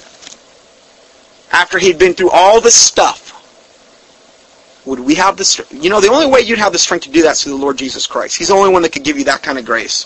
That's it. You can't do it of yourself. This is supernaturally inspired. Job 1-1. And there was a man in the land of Uz, whose name was Job. That man was perfect and upright, and one that feared God and eschewed evil. That's what the Bible says about Job. He was perfect and upright, and that doesn't mean he was sinless, living in sinless perfection. Okay, but he was striving toward that. He was perfect and upright, and one that feared. There's only one that lives in sinless perfection. That's Jesus Christ. For all have sinned and come short of the glory of God. One that feared God and he eschewed evil. That means he, he went away from evil. Job 1.8, And the Lord said unto Satan, Hast thou considered my servant Job, that there is none like him in the earth, a perfect and upright man, one that feareth God and escheweth evil? He eschewed evil because he feared God. Let me tell you that right now. Because if he didn't fear God, he wouldn't eschew evil. And that's why the church is in such evil, because they have no fear of God, because they think he's the big guy in the sky. Hosea 4 6. My people are destroyed for lack of knowledge. And that's how I'm going to kind of end this, these last two verses. My people are destroyed for lack of knowledge. Because thou hast rejected knowledge, I will also reject thee. This is knowledge, what we're talking about today here. Spiritual knowledge. Because thou hast rejected knowledge, I will also reject thee. This is God talking. And it says, my people, he's talking about here, that thou shalt be a priest, shall be no priest to me. Seeing thou hast forgotten the law of thy God, I will also forget thy children. So now it applies to our children. Be careful what knowledge you reject, as if it is biblical knowledge, it will be to you and your and your family's undoing and detriment. I'll end with this Isaiah 53, verse 5. But he was wounded for our transgressions, he was bruised for our iniquities. This is speaking of Jesus Christ before Jesus Christ was ever here. Isaiah, remember, this is Isaiah 53, verse 5. He was wounded for our transgressions. He was bruised for our iniquities. The chastisement of our peace was upon him, and by his stripes we are healed. So see, Jesus paid the sin debt. Okay, but we still need to humble ourselves, pray for humility, contriteness, and fear the Lord in order to please him. Because you can't walk around as a Christian acting all pride and boastful and not come before him as a little child. That's how we please the Lord Jesus Christ. So I'm going to go ahead and end there. This was probably the longest sermon I've ever done. I apologize, but I just felt we had to get all that done. Heavenly Father, we do thank you for this time that you've given us. I do pray, God, this message go forth, Lord God, that your name be glorified, that many be saved as a result of hearing this, that many hearts be made right, Lord. I preach this to myself as much as I would, I would put this out to anyone, Lord. We humble ourselves before you, Lord God, as little children. And Lord God in heaven, I pray to God for your mercy. I pray that thy name be glorified. I pray that many would be saved, Lord, as a result of what you would do with your word being preached worldwide. I pray for your fear, for the fear of God to fall upon the Christians, for the fear of God to even fall upon the unsaved, that they may be saved, that they would humble themselves before the Lord. All these mentioned. That, that we would come before you as little children, Lord, and understand our position before thee, the creator of the universe the Most High God, the King of Kings, the Lord of Lords, the Alpha, the Omega, the first and the last. I pray, Lord God, that you do mighty things to the body of Christ. I pray, Lord God, in the name of Jesus Christ, Psalm 64, over the wicked, in the name of the Lord Jesus Christ. Particularly, Lord God, over the over these evil entities, over these devils, these demons, these fallen angels, in the name of Jesus Christ, that their agenda would not be accomplished, that you would overthrow the wicked and that, Lord God, the people and the workers of iniquity that are of, an, know, of a human form, that are actually guided by these devils and these demons. I pray, Lord God, if it be possible, their souls be saved, God. But nevertheless, if they are going to never repent, Lord God, and you know the beginning from the end, if they're just going to continue in wickedness and and and pursue wickedness and accomplish wickedness and take more people to hell with them, I pray, Lord God, for their destruction in the name of the Lord Jesus Christ. I claim Psalm 64 over them, Lord God. And that through this judgment, as in the valley of Achor, it will be the righteous's door of hope. Hear my voice, O God, in my prayer. Preserve my life from the fear of the enemy. Hide me from the secret counsel of the wicked, from the insurrection of the workers of iniquity, who whet their tongue like a sword and bend their bows to shoot their arrows, even bitter words, that they may shoot in secret at the perfect. Suddenly do they shoot in him and fear not. They encourage themselves in an evil matter. They commune of laying of snares privily. They say, Who shall see them? They search out iniquities. They accomplish a diligent search. Both the inward thought of every one of them and the heart is deep. But God shall shoot at them with an arrow. Suddenly shall they be wounded. So they shall make their own tongues to fall upon themselves. All that see them shall flee away. And all men shall fear and shall declare the work of God. For they shall wisely consider of his doing. The righteous shall be glad in the Lord and shall trust in him. And all the upright in heart shall glory. In the name of the Lord Jesus Christ we pray these things. Amen.